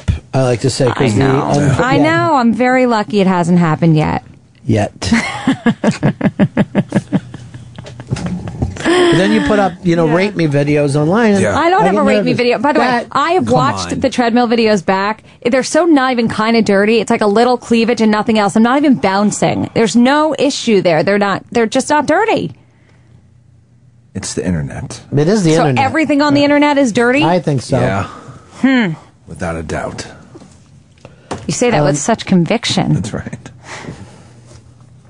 So that's what hurt your feelings. It doesn't seem like he said that much, Fez. I understand why Fez feels that way. Why? By the way, well, because he feels like that's an overall judgment about Fez. That it's not about today. That it's it's it's referring to Fez as someone who needs constant attention, and that if there's a day where he's not given it, he's going to fall apart and be upset. And I don't view you that way, Fez. I don't think I'm that way. I don't think you are. Either. You need constant fucking attention from me. he needs Constant. love, Ron. Yeah, I don't know other people who do it though in this job. What you need love in life. Maybe this job is his life. I don't come here to be loved by fucking Pepper. But Pepper loves you, so you're not looking for it. Love you, he boss. shows you how much he and loves you And you don't think that Pepper loves Fez? I didn't say Pepper didn't love Fez, Love but you, I think Fez. the love that Fez is looking for is maybe from you. I love how this gets back to being my fucking fault again. Every fucking, I swear to God, Fez took three hours off today. I get a fucking thing from people. You cock blocking Fez. How could I possibly Well, were cock you? block? No. I'll, I'll go. I'll leave No. Right now. I'll leave fucking right now. I don't understand where this comes from. I'm a nutcase. Ron does everything in the world to help me. It really hurts my feelings if, if people want to talk about my attention, and it hurts my feelings when people do that to my friend Here's the because other it's not the case. First of all, I'm Ron's biggest fan, so you don't have to tell me that. I know that he loves you, but I'm just I I feel badly that you feel so sad and so hurt. Uh, hold by on, a their new text came in. All right. Uh, I will apologize with a blueberry muffin offering tomorrow. Well, that's that seems very promising. nice. Yeah, That doesn't sound like an apology. standalone fruit. Would it be Would it be blueberry crumb or just plain blueberry? I don't know what a blueberry well, crumb is. in a way, a blueberry crumb muffin is making the blueberry stand less. Hold on, there's a text coming in. All right. Sounds like a lot of calories, The though. crumb, yeah, it's butter and sugar and flour, and it crumbles like a crumb. The, Opie's giving you advice now. He says management will ruin your desire. You don't even want them around, Jen. All right. It is true. Thanks, Opie. There's never been a fucking job where you go, that guy down the hall really gets radio. I mean, is that Because really they would Opie not- or they not? Or is they texting to you from in there and pretending to be Opie? But I've never met him. Hi. He works in radio, and unlike you, he pays attention to what happens in radio. He cares about radio. Excuse me. Did you hear that insult just then, Fez? What? That when Ron just said, and unlike you, he cares about what happens in radio? Now, I'm not going to cry from that. So, what I'm going to say to you is that when somebody says something that hurts your feelings, you could just let it just wash right off you. You could just dust it off. Take that dirt off your shoulder. That's what I've been doing on my website when people are mean. I've been just trying to dust it right off. All right, we're getting back to the conversation? Yes. Or you need to t- teach Fez some more. I do. All right, you fucking bitch. Listen. Yes. This is the important goddamn Excuse thing. me. Did And you see how I handled when he said you fucking bitch? I just I just let it wash over me. All right, whore eyes. Yes. Listen. Whore eyes? No, but Stop. I want to know what whore eyes are. You know how, I know like, what a the- whore mouth is, but what's a whore eye? well, like you know the Tell eyes. me. Like she's giving me the whore eye. Yeah, she's like giving me the whore eye. Like the come hither eye? No, like The look at her. eye. She's got the whore eye. Or did you look at him with whore eyes? Oh. How did you never hear? I all never this? heard that. Is this a baby or whore eyes? Um, but anyway, he's completely right. If those people down the hall could do radio, they would be doing it. They hate people Oh. who work at this. Oh. They naturally hate you for your talent. Now, how are your callers reacting to you? They being nice? Yes, I, I have to say I've had really uh, good feedback so far from everybody. They've been sup- supportive, which I appreciate.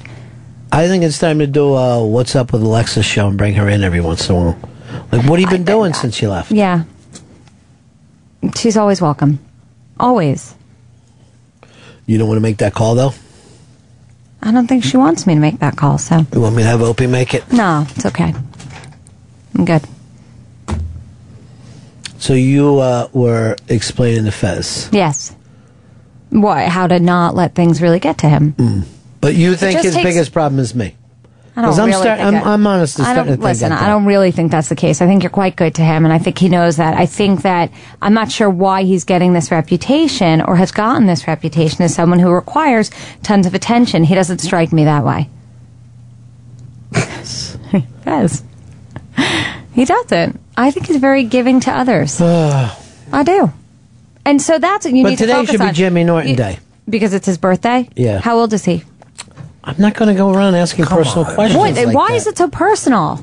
Why do you need to cross boundaries? Why can't you say to What yourself? is wrong with being 43 years old? How old do you know that he is? I know he's 43. So why would you ask? Because I just I just figured it out.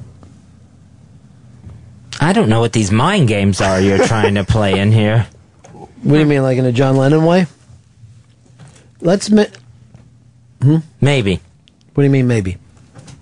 I, I don't know. Uh, Tell me. I don't know what John Lennon's mind games were.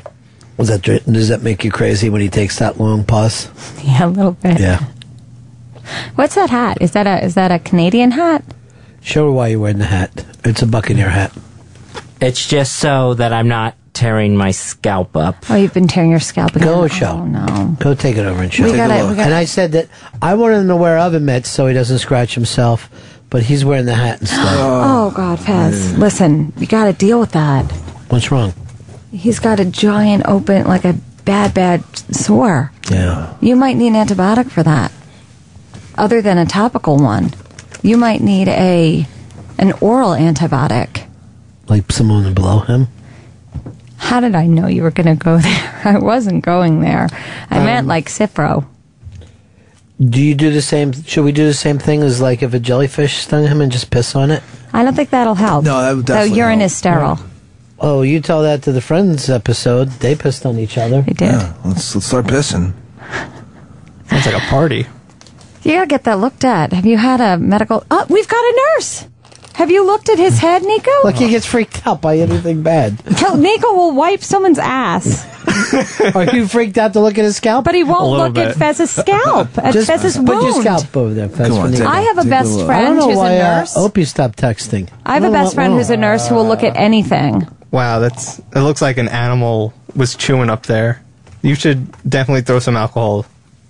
Just It looks like it was like just opened again. is that how he talks to patients? Ron? Yeah. Ew. Throw He something on there. I mean, this is here. gross. Pretend. Let's let's role play, Ron. Show me. Let me see what. I look at my elbow. Oh, that is so gross. Oh my God, should I worry? You better throw alcohol on it. Ick. You know, a little bit of your voice, though, it reminds me of Wizard of Oz sometimes when you talk, Jen. Who, the scarecrow? No, the little girl. I don't know what her name is because I haven't seen a lot of Wizard of Oz. I'm going to guess her name was Dottie. was that it, Hicks? No, it was Dorothy. Close. Ah, it's a good musical, The Wizard of Oz. I also like The Wiz. Come on, ease on down, ease on down the road. James Taylor? What are you doing on your show today? Oh goodness gracious! Well, uh, Patrick from from Cocktails with Patrick is coming on my show. He's from the Cosmo Channel, and Robert Verdi's going to be on my show. Hold on, He's- the Opie tweet. Oh boy! Oh goodness, it's a text, not a tweet. She's not the bitch. Alexis was the bitch. Oh goodness gracious! Stop it! Bitch. Stop just it! wrote again. Stop it! Stop that! I'm not looking for that sort of duty stirring. That's his Opie's opinion. Doesn't mean that it's yours. No, it's not. I never found her to be that way. She was always She's incredibly great. kind to me. She's a great girl, smart girl, beautiful girl, and Although one things. time I was walking down the street and saw her with a gay friend, and they were eating in front of a chain restaurant, and I teased her about it, and she really got her feelings hurt. and I go, "Oh, you like going to chain restaurants?" Hmm. And she was like yelling out, "Like, look, I see nothing wrong Hey, with this Hey, did you hear what. Gwyneth Paltrow said? That she would rather take something like either do crack than eat cheese from a can. Did you hear about that? I agree with her. You would never have cheese out of a can? Cheez Whiz? Yeah. Fuck no. I loved spray cheese so much. Not Cheez Whiz, which is in a jar, but spray cheese was so delicious when I was a kid at summer camp. We would get it and we'd spray it on. I call all that Cheez Whiz. It's not. No, it's spray Well, I find it to be the most disgusting stuff in the world. I haven't and had crack, on the other years. hand, really can help you focus. I never had it. minutes at a time. So much fun. Hmm. Such energy. The energy. Yeah? Yeah. God. There's a euphoric feeling that you just want to get back again. I've never tried cocaine either. Oh, you would love it. Would I? Yeah. Hmm. Never tried that. I did try mushrooms once. How did you, did you trip? I did for many, many hours. And then I was so spent the next day that I was depressed and I never did it again. See, a lot of people get actually sick to their stomach from it because it is. Let's face it, it's a little poison. there. It's poison. I didn't. It's and I- poison I, mushroom. I gotta tell you that my, my Great. friends who I was with, they said to me that to counteract it, all I would have to do was drink some milk, and I believe them. And so because of that, I didn't Throw up cheese? get crazy in my trip because I knew I'd be okay. All I needed was some milk. you had a constant. Who you were fucking tripping with? Nursery school teachers? People in college, yeah. hmm It was weird. I don't know what happened with Opie, but it all stopped there. It was fun for a while, though. So, Fez, you are going to get a blueberry muffin from him tomorrow. It should be blueberry crumb though, if it's going to be anything. That's the best. Yes. Delicious. I could actually make you a great blueberry cobbler if you want. And if you don't want the blueberry by itself, I could add some raspberries in it. You know that you're taunting him. What? Like, you act like I'm Did a I do dick, that? But you're I going just in- meant that it was flavorful But to have the blueberry is like the worst fucking memory for him. You're I don't just know saying why. it with such joy. You you got a bigger and bigger smile the more you said the word blueberry. Because I really enjoy cobblers that have many berries in them. Um, Sandra Bernhard is my next unmasked. She is sensational. Why don't you finally come to an unmasked? I think I might come to that one. It's four to five. No, it's going to be early in the morning, as a matter of fact. Oh, how early? Uh, early. Like 10 o'clock in the morning. That's going to get in the way of my treadmill time. Here's what I'm going to do for you. Tell me. You're going to put a treadmill in while I'm interviewing her. Have you ever met Sandra Bernhard? I think I met her maybe years ago once. Now, I said this before. The movie Unzipped, she did the song Mighty Real, but sung slow. Phenomenal. She also did Fever first, and then it got covered, I think, by Madonna, and that started She's unbelievably talented. She's just fantastic. She'd be a great co-host for you. I've been trying to get her on at different times, and I've talked to her manager. She is going to come on our show, my show, someone's show, that show that I do. You still kind of, oh, it's, It's, so just sad. so It is pathetic. sad. It is sad. I'm such a loser, but but a day at a time, maybe I won't be. There's always hope. See, that's No. the thing, Fez. When I get down on myself, I just think that tomorrow or next hour, I could start to feel better. Boy, you're an up gal. Thanks. a line out of Annie. Well, it is a hard knock life. She's already talked more than, than you have today, Fez, and so has Nico. And really, so has Opie's text has gone off more. We've only got a couple minutes left in the show. Mm-hmm. By the way, we're taking a little break here. What do you mean? We're taking the rest of the week off. How come? Because of the heat? No, because some of the stuff that you said about the blueberry thing has got Fez upset. So does that mean there's going to be a muffin here tomorrow for me? Do you not care about his feelings at all? I do, but if he's not going to be here and someone's bringing a blueberry crumb muffin to work, what's going to happen to that blueberry crumb muffin? Somebody's gonna house it. Who, who do you have on your show today? Who's doing it? Uh, Patrick from Cosmo, Cocktails with Patrick. He's great. No. Lovely guy. And you know who recommended him to me? Who's that? My friend Pete Dominick. Now the funny thing is, when I first got here, you acted like Cosmo was the worst, and everyone from Cosmo, anything. one of you, your show did. Oh, because they because two girls talked trash about us for no Mhm. reason. We hadn't met them, and they just went on the air and started trashing us. It was and then, weird. Then I said to you guys when I did your show, I go, "Oh yeah, I understand everybody at Cosmo calls you two the cunts." Really? I made that up. Oh. I just made that up to get Oh. you Going. To, no, like like oh, what else do you have, Ron? That's all I really had. It's my own imagination. Um, Sandra See, he was trying to hurt my feelings just then, and I'm okay, Fez. Hold on, this is just Dan from Opie. Oh boy, shit. Um, not going to be pretty. sorry, blueberry cobbler for everyone.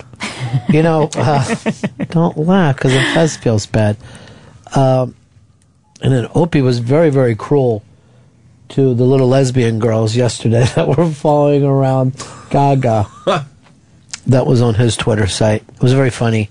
Was packed here yesterday from Lady, I know. I didn't. Gaga. I didn't come because I knew it was going to be crazy, and it was too early in the morning for me to get here. Well, when you can't come like that, just think of old boyfriends. All right, here's what we're going Oh, to do. Uh, you know that was a sex joke, Nico. I, I heard I heard about sex. Have you? I heard rumors. It's fun. yeah. hmm Fez, plug, plug the unmasked. I want you to have a little time on the air today. It is Unmasked with special guest Sandra Bernhard, and that is coming up Monday, August 1st, 10 a.m. Be following at Unmasked Show on twitter.com to request your tickets. Sandra Bernhard in person for Unmasked, August 1st. Go to Unmasked Show on Twitter. I do admit that is very early, though. Very, very early. But I might show up for it. I really like her. I adore her. Yeah, she's great. I saw her perform last summer over in the park. She was hysterical. She lives in her own world. Mhm. It's the world of Bernhard. Let's go out with her singing Mighty Real. I don't know how long that song even is, though. No, we better go off with satellite because people. It's four? It's a little over four minutes. Well, maybe it's too long. Well, He's getting upset.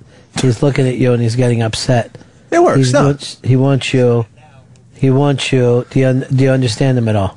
Uh, yeah, now it's, I just got told start it now. But why? Why wouldn't you react to your producer's? I wasn't getting feverish- told anything. But weren't you looking at him like I was? I go, he's, No. he's going like this. I, I have headphones. He could say it right in my ear. He doesn't have But to look, wave I'm behind- looking at him now, and he's. He doesn't have to wave around behind me. But this is what we do. We all have eye contact. All right, let's take a listen. Listen to this. This is the beginning of this.